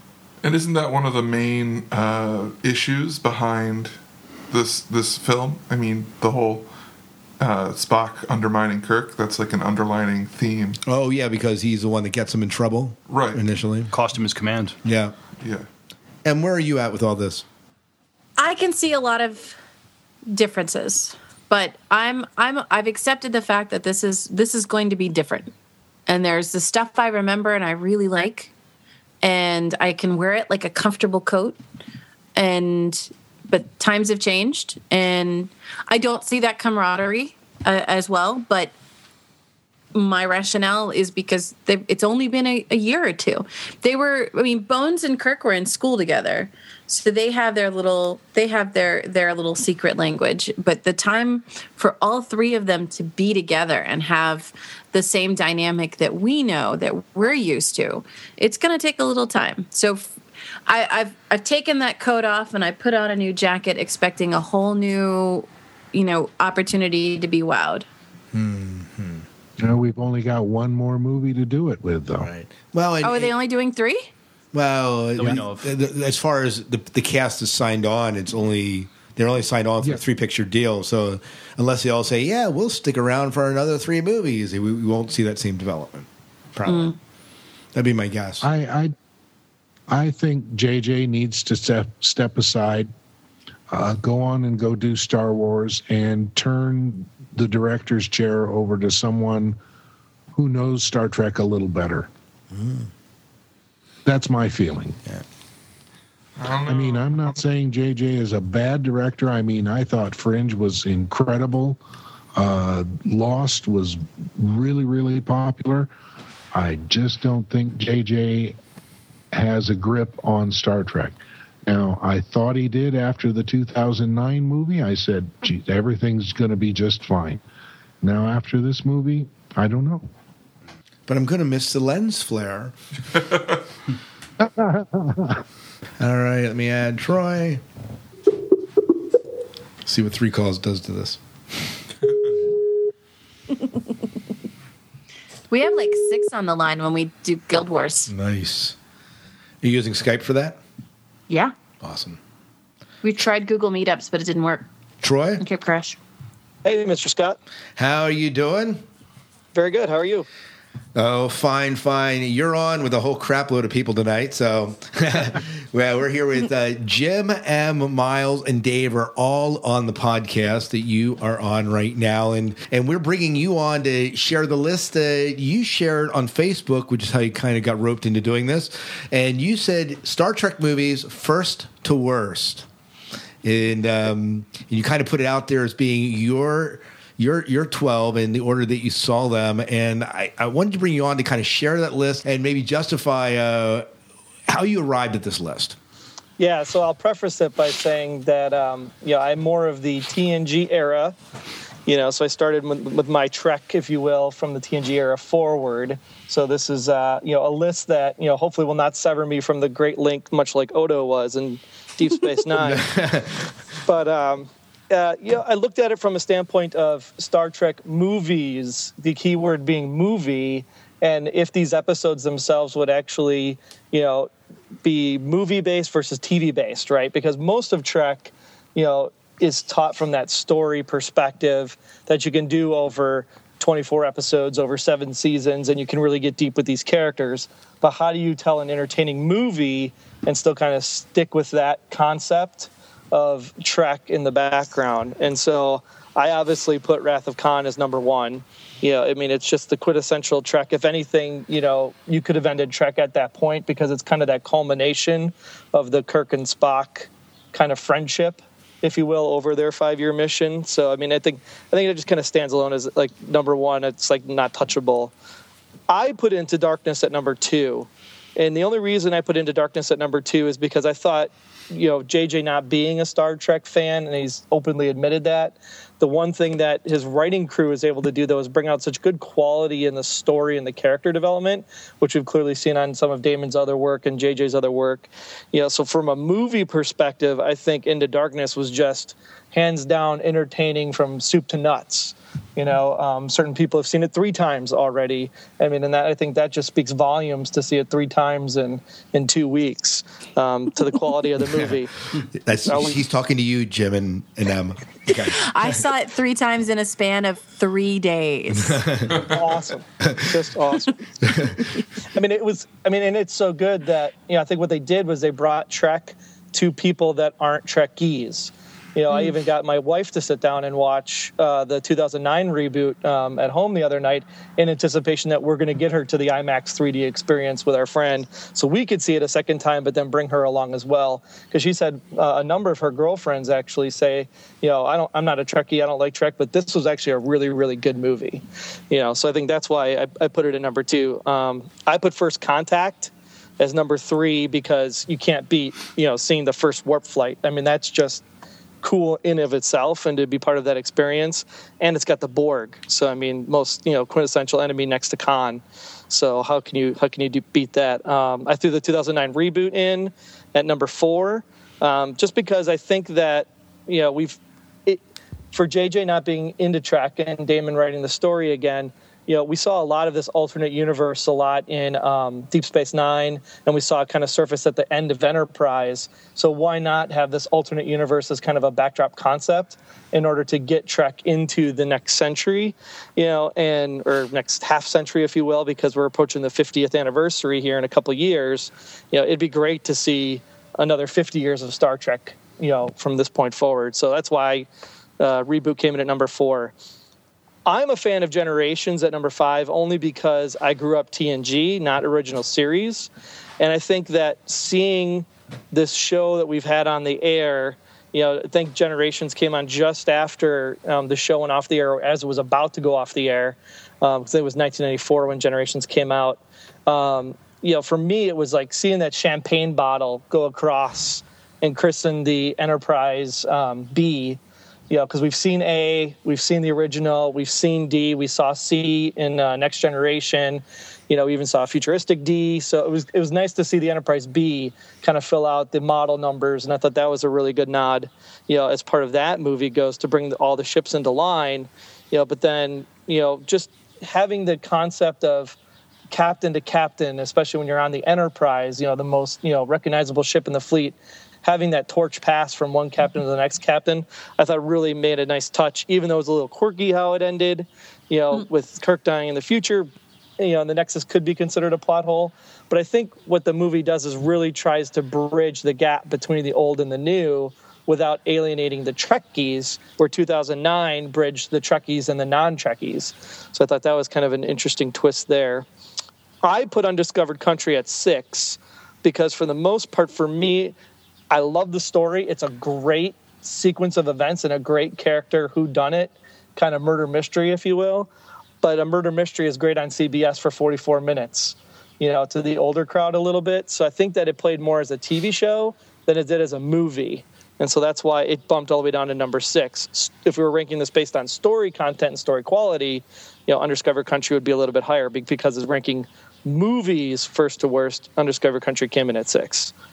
Um, I put Voyage Home at seven because I think it was totally made to mass audience and get Trek's appeal, which you know kind of counterpoints my argument for First Dark uh, Into Darkness um, and the reboot. But you know, it just wasn't a lot of Trek in there.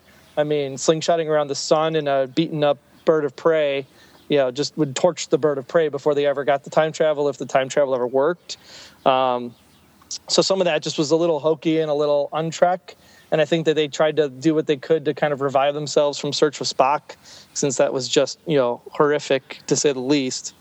Um, you know, I put Nemesis at eight, mostly because again I'm a TNG generation person, so I um, I really really enjoyed the story with Data in that movie because you started out with Data trying to whistle and Encounter at Farpoint, and then have him do this human emotion of love to say I'm going to jump across this gap, save my captain, and still leave my legacy and my pseudo brother.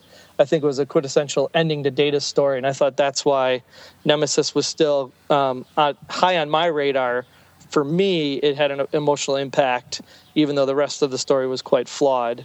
Um, motion picture gets number nine in my spot because I, to this day, say that V'ger is the creation of the Borg. Even though they don't clearly say it, share it, whatever, I think that because it was so formidable at the point in time it was a motion picture, I still say the Borg civilization comes out of V'ger. Um, Search for Spock goes to number 10.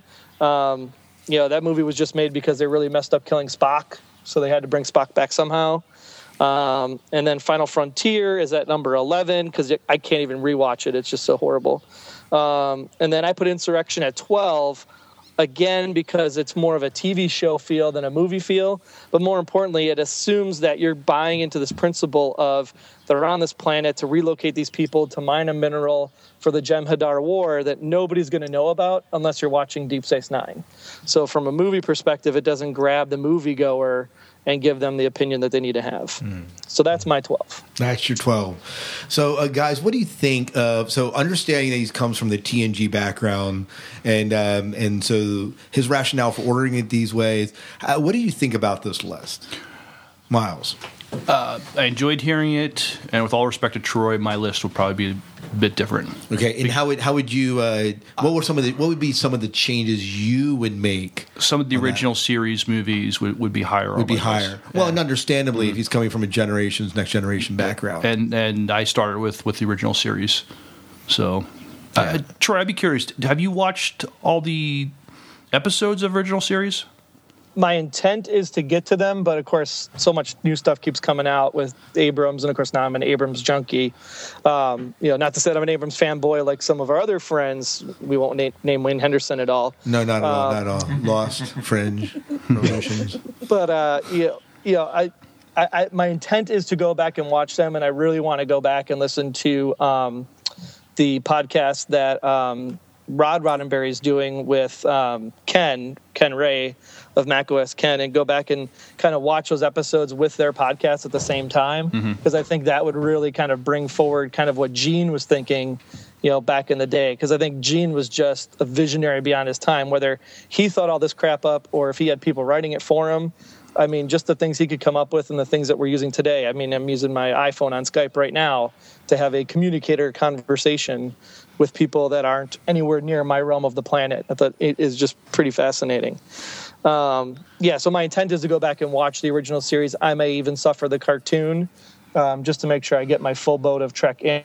And I've seen episodes here and there, but not a fully immersed experience like DS9 was for me. Because to me, you know, DS9 I thought was probably the quintessential Roddenberry. I mean, it had everything from political stuff to religious stuff to aliens working with other aliens. And I thought really, you know, Deep Space Nine was probably the closest to what Roddenberry was trying to tell story wise in that you know that he wasn't able to probably tell in the three short seasons he had with the original series. Mm.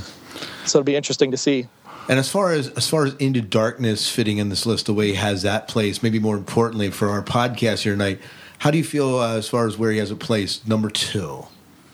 That's very high praise. Uh, I don't.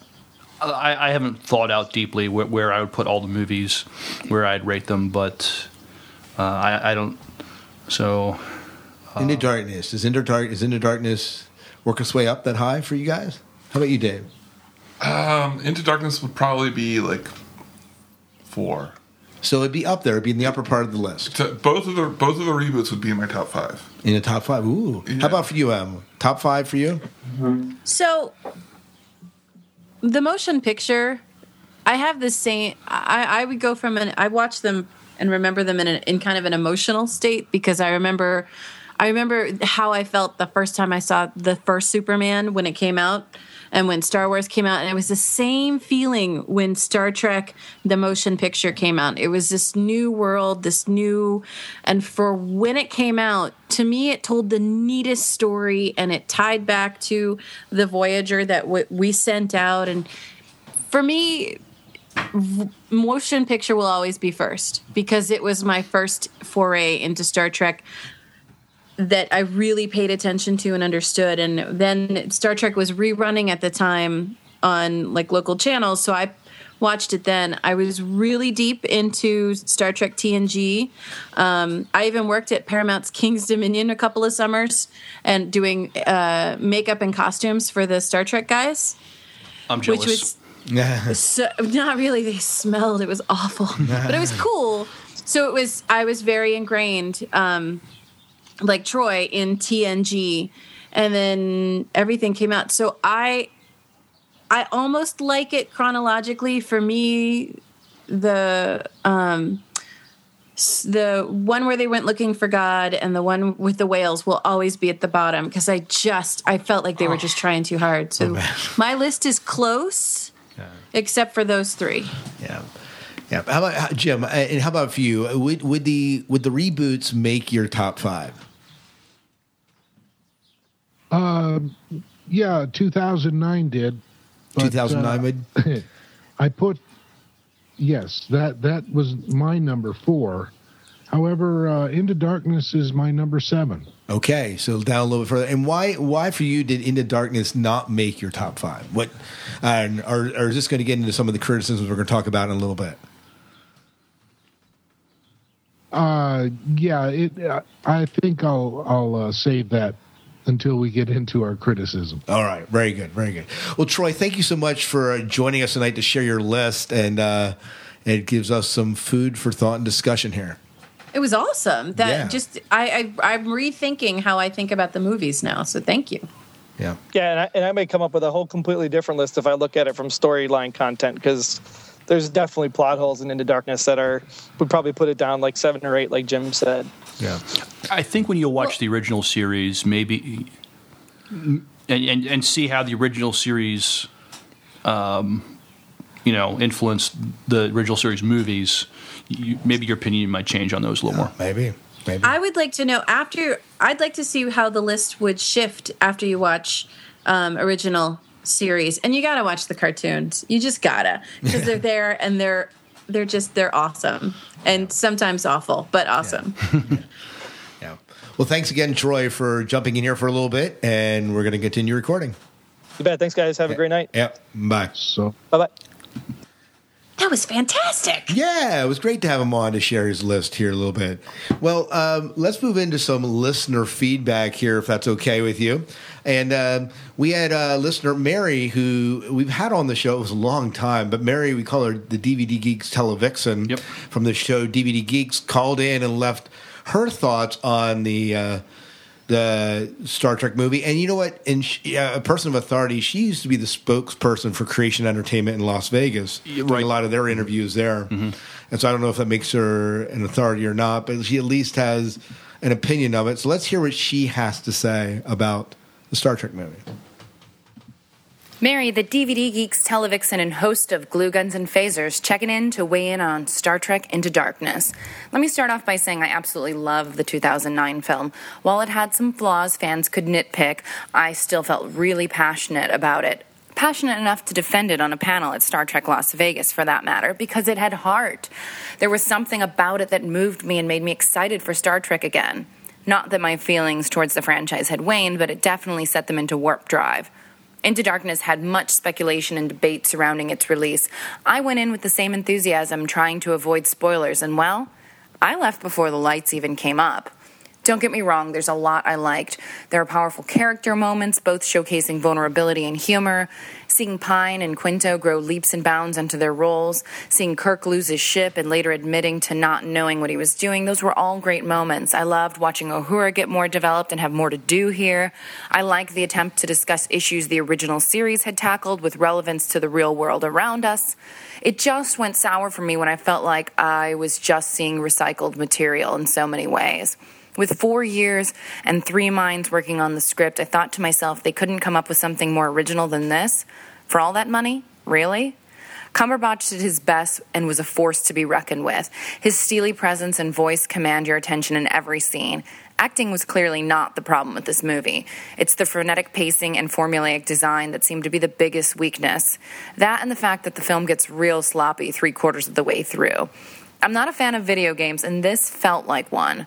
Everyone is running around all over the place. Each action seems perfectly timed, a mere 10 minutes apart, as if the audience wouldn't have an attention span for much more dialogue than that. The dramatic moments seem rushed and force fed to make you feel something that only history could make one feel. They repeat many of their beats from the first movie, and then the female characters I had hoped would bring something new to the JJ verse end up being plot devices and eye candy. Yes, I'm talking about Alice Eve and her underwear.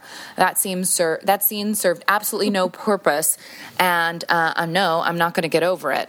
Yes, I realize Kirk was shirtless in both movies, but in both movies, those scenes actually revealed something about his character.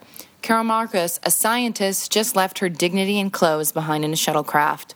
Had the scene actually had context, I'd be all for it. She's got an amazing body, but let's show some power in her sexuality and not just cater to the lowest common denominator, a la Michael Bay. Into Darkness misses the mark for me primarily because I didn't feel emotionally moved by it. Perhaps it was all the obvious retreading. Perhaps it was the breakneck pacing, pandering to fan wank to the point where it actually backfired on them. I mean, I love Nimoy just as much as the next fan, but his scene was absolutely pointless, pointless and undermines the whole idea that his presence was supposed to be a secret. There are many problems with logic and science in this movie, and it totally goes against ideas they already set up in the first JJ film. But alas, what's the point of logic when they're purely going for a visceral rush? Well, Mary, thank you for calling in and giving us your thoughts on Star Trek. And let's start with you. Uh, respond here. Wh- What do you think about what Mary's saying here? Well, it's the first time I've heard it, and I would love to digest it a little more. Um, I agree with her. There were moments that that it it some of it was just trivial. The timing, the ten minute pacing, I I didn't it didn't grasp until she said it. But it's it's there's so many things that do bug me about it, but then I have to reel myself back in and remind myself it's a movie.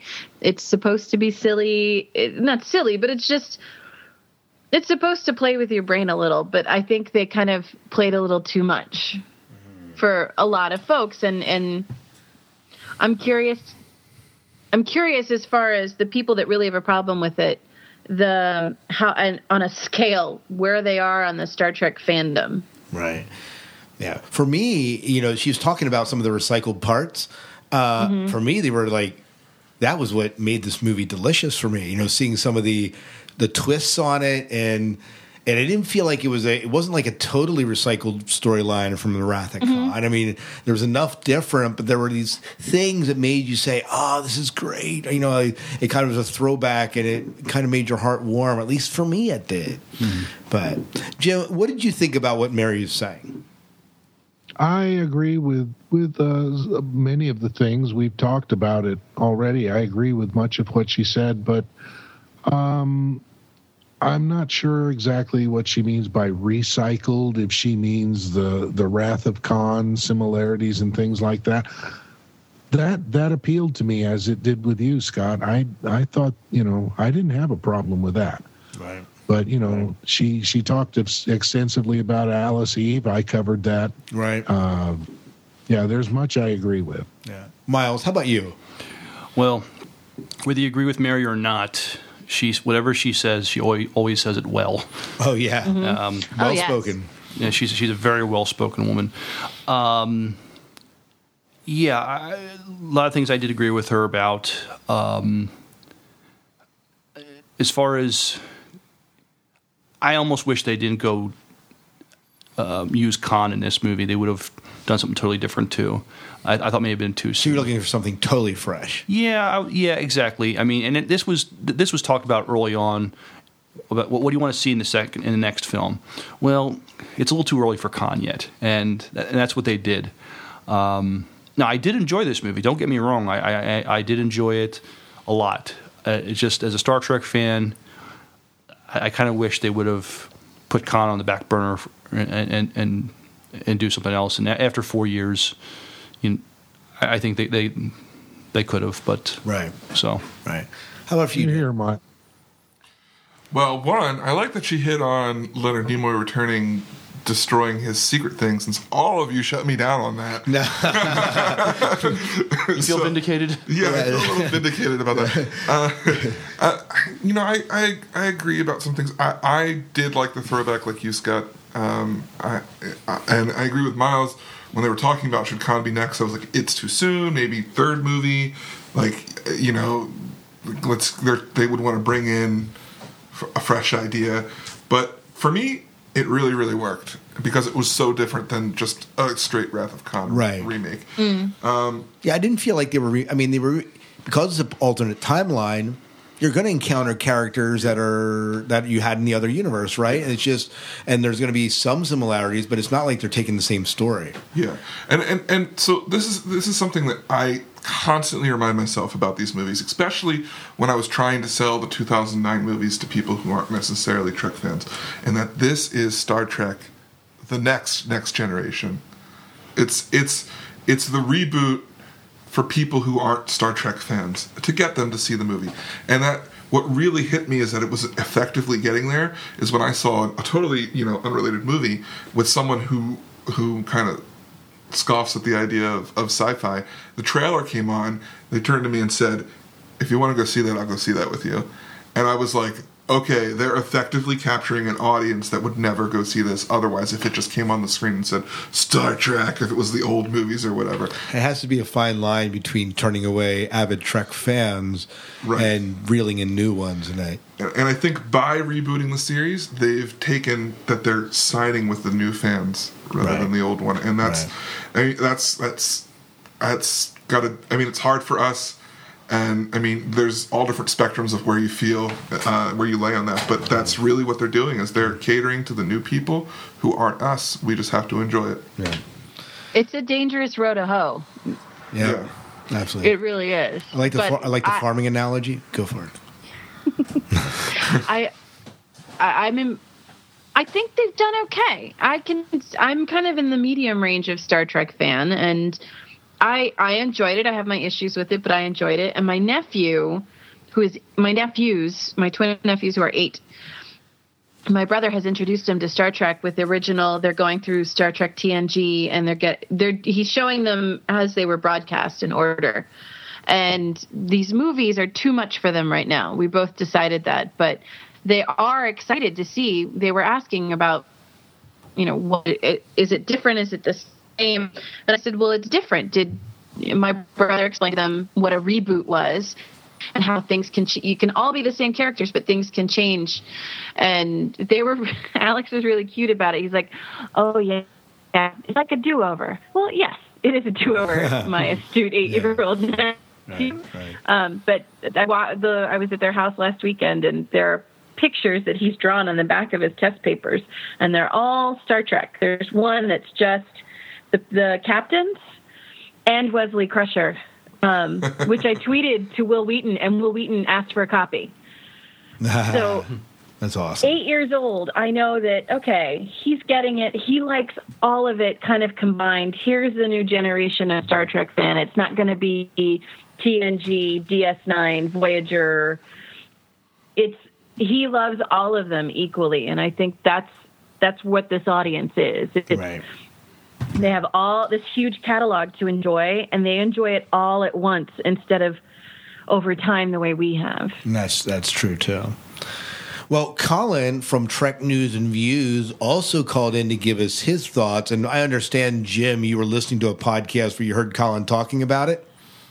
Yes, this morning. Yeah, so uh, we're going to listen to the comments that he called in and shared here, and uh, we get it all with a British accent, which is even better. So, Let's move into Star Trek Into Darkness. What to say about these? First of all, um, there's some brilliant points in it. As a standalone movie, if I hadn't watched the other Star Trek films, I would think this was brilliant. The problem I have with it is it's, in some cases, it's a blatant rip-off of the Wrath. It's not, it's not a homage at all. It's it's not like you know let's do the fans thing. It's a blatant rip-off. Um, Benedict Cumberbatch is absolutely phenomenal. Brilliant actor. All the actors in this were brilliant. That was that was really on the right game. Um, you know, as um, as Khan, Benedict Cumberbatch was, was great. Although for someone who's playing um, Khan Noonien Singh, I thought it was a bit on the white side. But you know, hey, maybe he stayed out the sun. You never know. Um, it's just the, the bit at the end that really, really pulled me out of the film because basically Scotty said exactly the same words that he said at the end of of Khan. Um, and all they did was role reverse Kirk and Spock, um, Spock and Kirk. So Spock said Kirk's lines and Kirk did the react bit. And they turned it on its head. Uh, the way they saved him was probably not as bad as being regenerated by the Genesis wave. But, you know, when you're saved by a transfusion from Khan because a Tribble lived, yeah, that's um, it's different. It's different. I owe my life to a Tribble. It's not many people can say that in a roundabout way. But uh, the special effects were phenomenal. Yes, the lens flare is there. It's not as bad, but it's there. And at some times it was it was blatantly apparent. So there is that to it. Um, down points where some of the scenes just didn't make sense, like you know when they parked the Enterprise in the ocean, so the natives wouldn't see it. What was wrong with staying in orbit? The natives wouldn't have seen it in orbit, so why do you need to park in the sea? Didn't get that at all. Um, Spock uh, berates Kirk for breaking the Prime Directive after he breaks the Prime Directive to put a volcano out. And there's not many people can say they've put a volcano out. So that's that's kind of uh, strange. But the powerful stories in this Kirk's relationship to uh, to Pike, who basically is a father figure to him, that's really really powerful. Spock trying to contemplate what, what death means because of the death of his family and the death of his mother uh, and his planet. Nice cameo appearance by Leonard Nimoy. That was that was quite cool. Um, and the Vengeance is quite possibly the big ass ship you're ever going to see in Star Trek. This thing was massive. Um, although I did like laugh because they painted it black because it's like you know this super secret ship, and because obviously painting a ship black in, in the vastness of space makes all the difference. So. All right, so Colin, thank you for calling in. And I, my favorite part is I love the birds in the background. yeah, it's awesome. Well, it- did you hear the zipper? What I did. I'm like, whoa. hey, it's getting comfortable, yo. right, right. you know, here at the diner, you know, we cater to all sorts. It's Now- casual. It's not tie and suit. That's right. That's right. Uh, so, uh, what do you think about what Colin's saying here? Is this kind of lining up with what you heard, Jim, when you were listening to the podcast this morning? Oh yeah, uh, just about word for word. Uh, Colin was very consistent, um, and there were some things that that I did agree with. Why did the Enterprise need to be underwater? I don't know. I thought that was pretty cool myself. Oh, I did too, but he's right. But you know, I I um, I didn't have a problem with that. I don't have a problem with lens lens flare at all. I thought it was a it was a good story. I I didn't feel like it was a rip off of Wrath of Khan. I didn't think it was an homage. I think it was just very simply a, a rewrite of of um, in a different universe. Uh, that's that's just kind of my feelings, uh, you know. But you know, Colin, he's usually he's he's pretty sharp. I, I'd say he's pretty right on. Right, right. Miles, how about your perspective on what Colin's saying here? Um, the Enterprise in the water didn't bother me. I think it they had to have some close proximity to the volcano. Um, I mean, if they were in orbit, I don't think they could have transported Spock out of the volcano. So, um, so there was. I think there was some logistical reasons for being in the water, just just not just because it looked cool when it came out of it.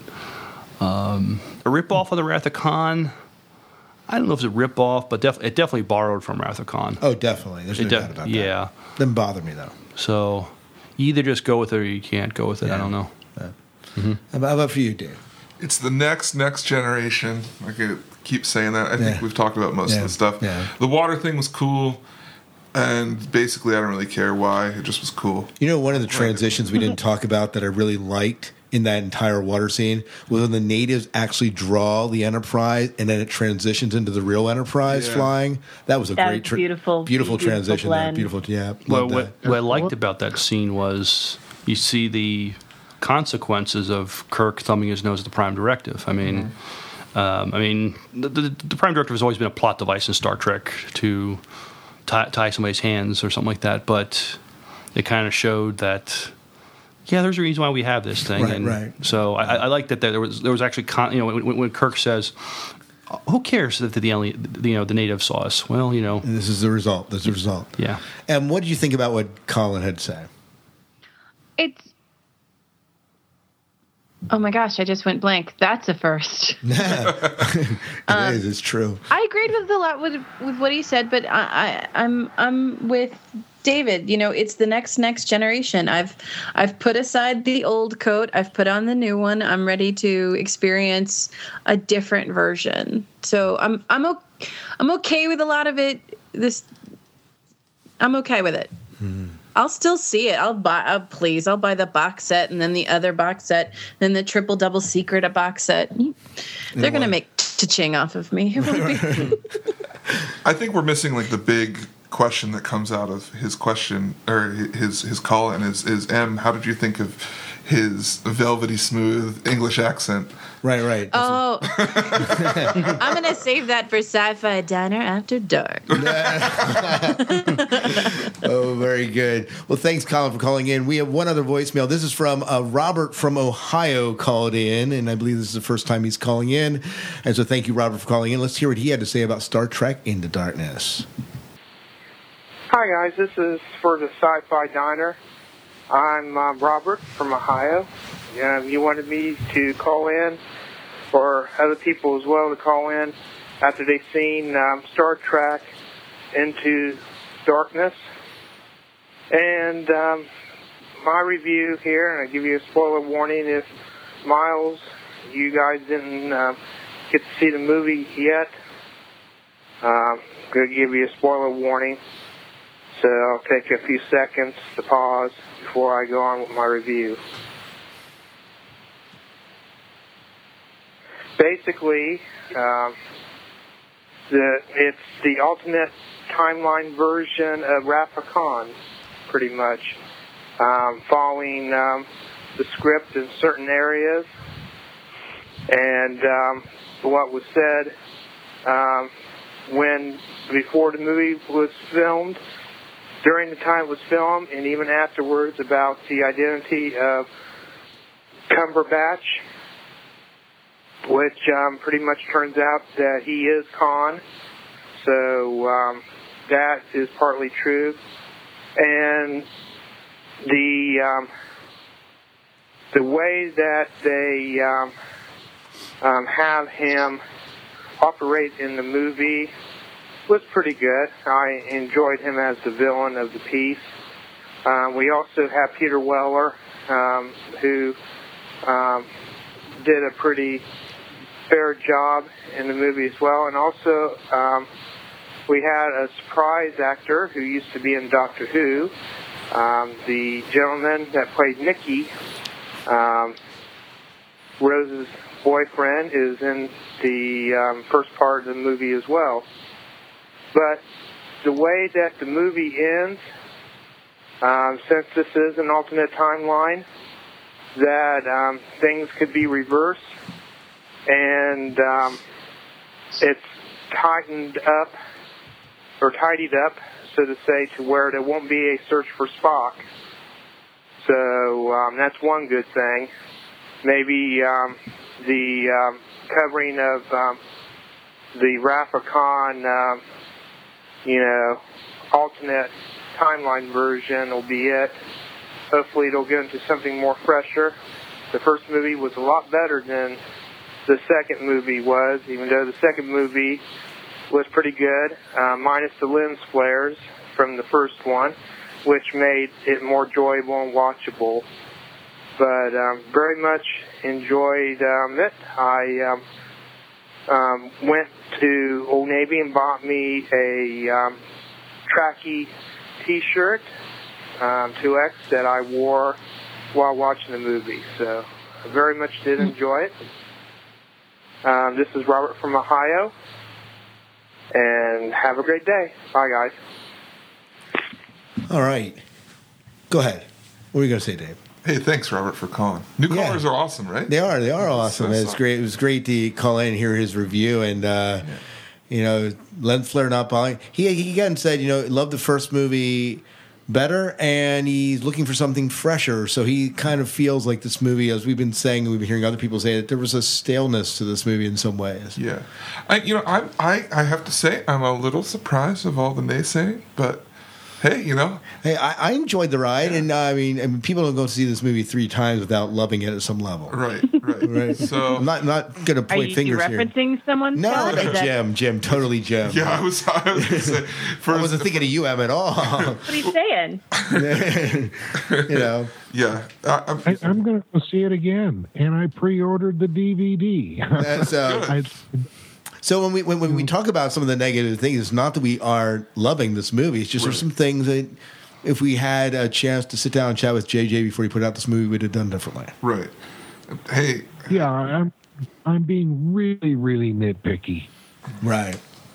yeah, it's basically. But we're, we're Star Trek fans. That's what we do. That is what we do, and and you know, and, and he had it, you know, and he had it, he had it right that this is a this is a good movie, and he enjoyed it, and something that he seemed to, and the lens flare wasn't as bad. Uh, anything you If guys? I wanna- go ahead.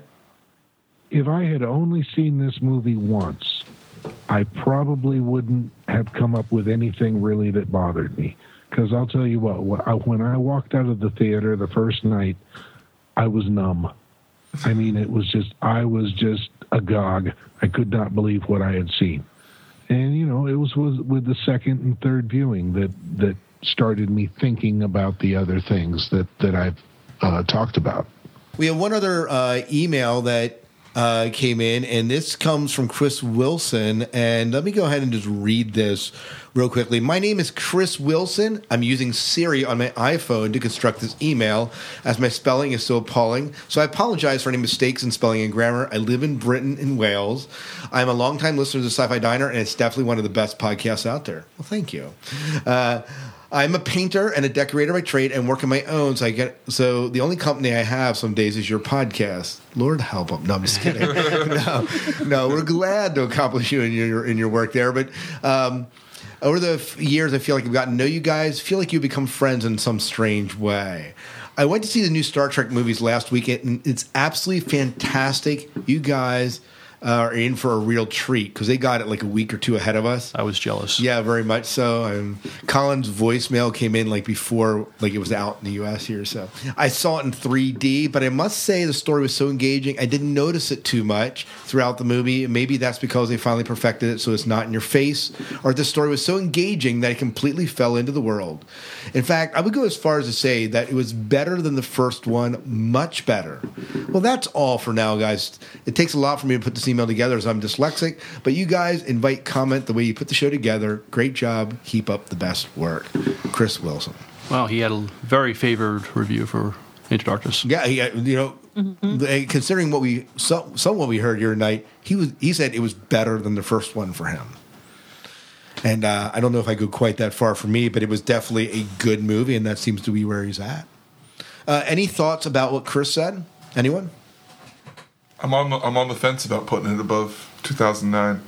I know when we walked out, I was also numb to it, like like Jim said.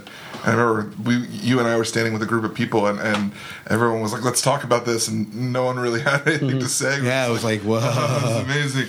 Uh, at that moment, I was like, "Oh, better than 2009." But even during our conversation tonight, I'm like, I don't know if I really would put it up there. I need to see it again. So, Yeah. Uh, how about Jim? M? Any uh, any thoughts? What Chris is saying? I'm glad he enjoyed it. And I am too. Yeah, yeah, absolutely. Well, I believe that is about it. Do we have anything else we want to say about Star Trek Into Darkness or how we di- dissected this movie enough? It was much better than Cats. I'm going to see it again and again. That's a very, very, very old reference, and I can't stop saying it, so I apologize profusely to everyone. No, no, I got it. And it was much better than Cats. Definitely. I did not enjoy Cats. I watched it one time, and that was enough.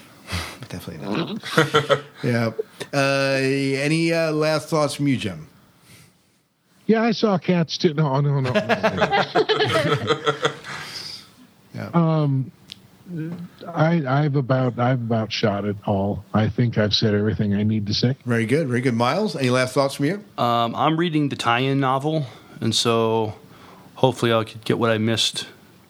You know, what, reading that. I'm going to see the movie again. I'll just wait. Like I said, I'll wait till it comes the second run theaters. Sometimes I find that reading the tie-in novels fleshes out the movie in a way they were unable to do in the movie. So I'll be Oh, interested agree. to see. Like when I read when I read Revenge of the Sith, Mm-hmm. I loved the movie much better. The movie when I first saw it was great. When I saw it after having read the novelization, it was phenomenal. Mm-hmm. So, Hmm. you know, whatever. Go ahead. Uh, I can't say I have much much more to add. No, Uh, very good. Other than if you haven't seen this movie, go see it because it's Yeah, awesome. it is. It is. It's well worth seeing. We talked about some of the negative things here as we've been wrapping up, but it is well worth seeing. Yeah. definitely worth seeing in theaters. Yeah, I would say that. Well, let's Oh, give yes. yeah, definitely. Let's give people a chance to plug their shows before we uh, wrap on wrap up the podcast and get out of here. Uh, David, tell us a little bit about where you're from. Uh, plug your show. Okay, so um, I'm here, right here, Lancaster County, Pennsylvania, which is is where uh, the Sci-Fi Diner podcast comes out of. And I have been hosting a podcast called The Lancast for over four years now. And what we do is we take a different guest each week, and they're usually someone who's making a difference in their community, either here in Lancaster or abroad. And what we do is we talk to them about what they're doing and kind of ask them what I like to refer to as second conversation questions. So, not the first thing you would hear in a, a normal interview, kind of go a little bit deeper and, and get in a little bit more about who they really are and not just what they're doing. Right. So, uh, that can be found at thelancast.com. And also, I have a uh, nerd podcast called Aficionerdo, and that's available on YouTube at youtube.com slash aficionerdo. And that's not um, totally regular, it just kind of comes out when it comes out. But Very good. Well, thank you. Um, em, how about you? Uh, where can people find all about you and support discreet bicycling cause you have? Um, well, you can learn more about me at mjustm.com. There's, it's kind of my blog, and it's got a lot of the audio work that I do, um, along with chit chatting with you guys. I do a lot of voice acting work on shows like HG World, um, and there's a group called Pendant Audio. I do a lot of work for them and Darker Projects. I, it's a, it's very old timey radio, but fleshed out. So there's a Doctor Who show. There's a couple of um, there's a great show that I'm on called The Kingery, which is about a it's like Vegas in space, which is awesome. Um, and just kind of randomly everywhere, and you can hear me. I'm grateful that you guys can hear me here too. But you can find out more about me at mjustm.com, and you can find out about the Leukemia and Lymphoma Society and team in training and raising money to find the cures for all blood cancers. Awesome. Awesome. Thank you. And Jim, how about you? Where can people find you? Well, uh, I occasionally appear on the Sci-Fi Diner, which is really kind of neat, and I write a blog. It's jimscifiblog.com. We'll get you there. I review books, television shows, movies, whatever strikes strikes me as important. Very good. And you have a lot of time to be doing it now that you're off for the summer. Yeah, I've done uh, what three posts this past week, so definitely, definitely some time. Well, thank you everyone for joining us, and we'll have to forgive us for the long podcast this is. We appreciate Could all you. the whole movie and recorded it. I know, I know. This is like a, uh, this is like a, what do they call the, uh, like a riff tr- tracks. Yeah, like RiffTrax of it. But um, well, we appreciate everyone who has stuck around to listen to us this long at the Sci-Fi Diner, and I believe we got to get out of here. All right. Till next time, good night and good luck. We will see you all. Thank you all for joining us.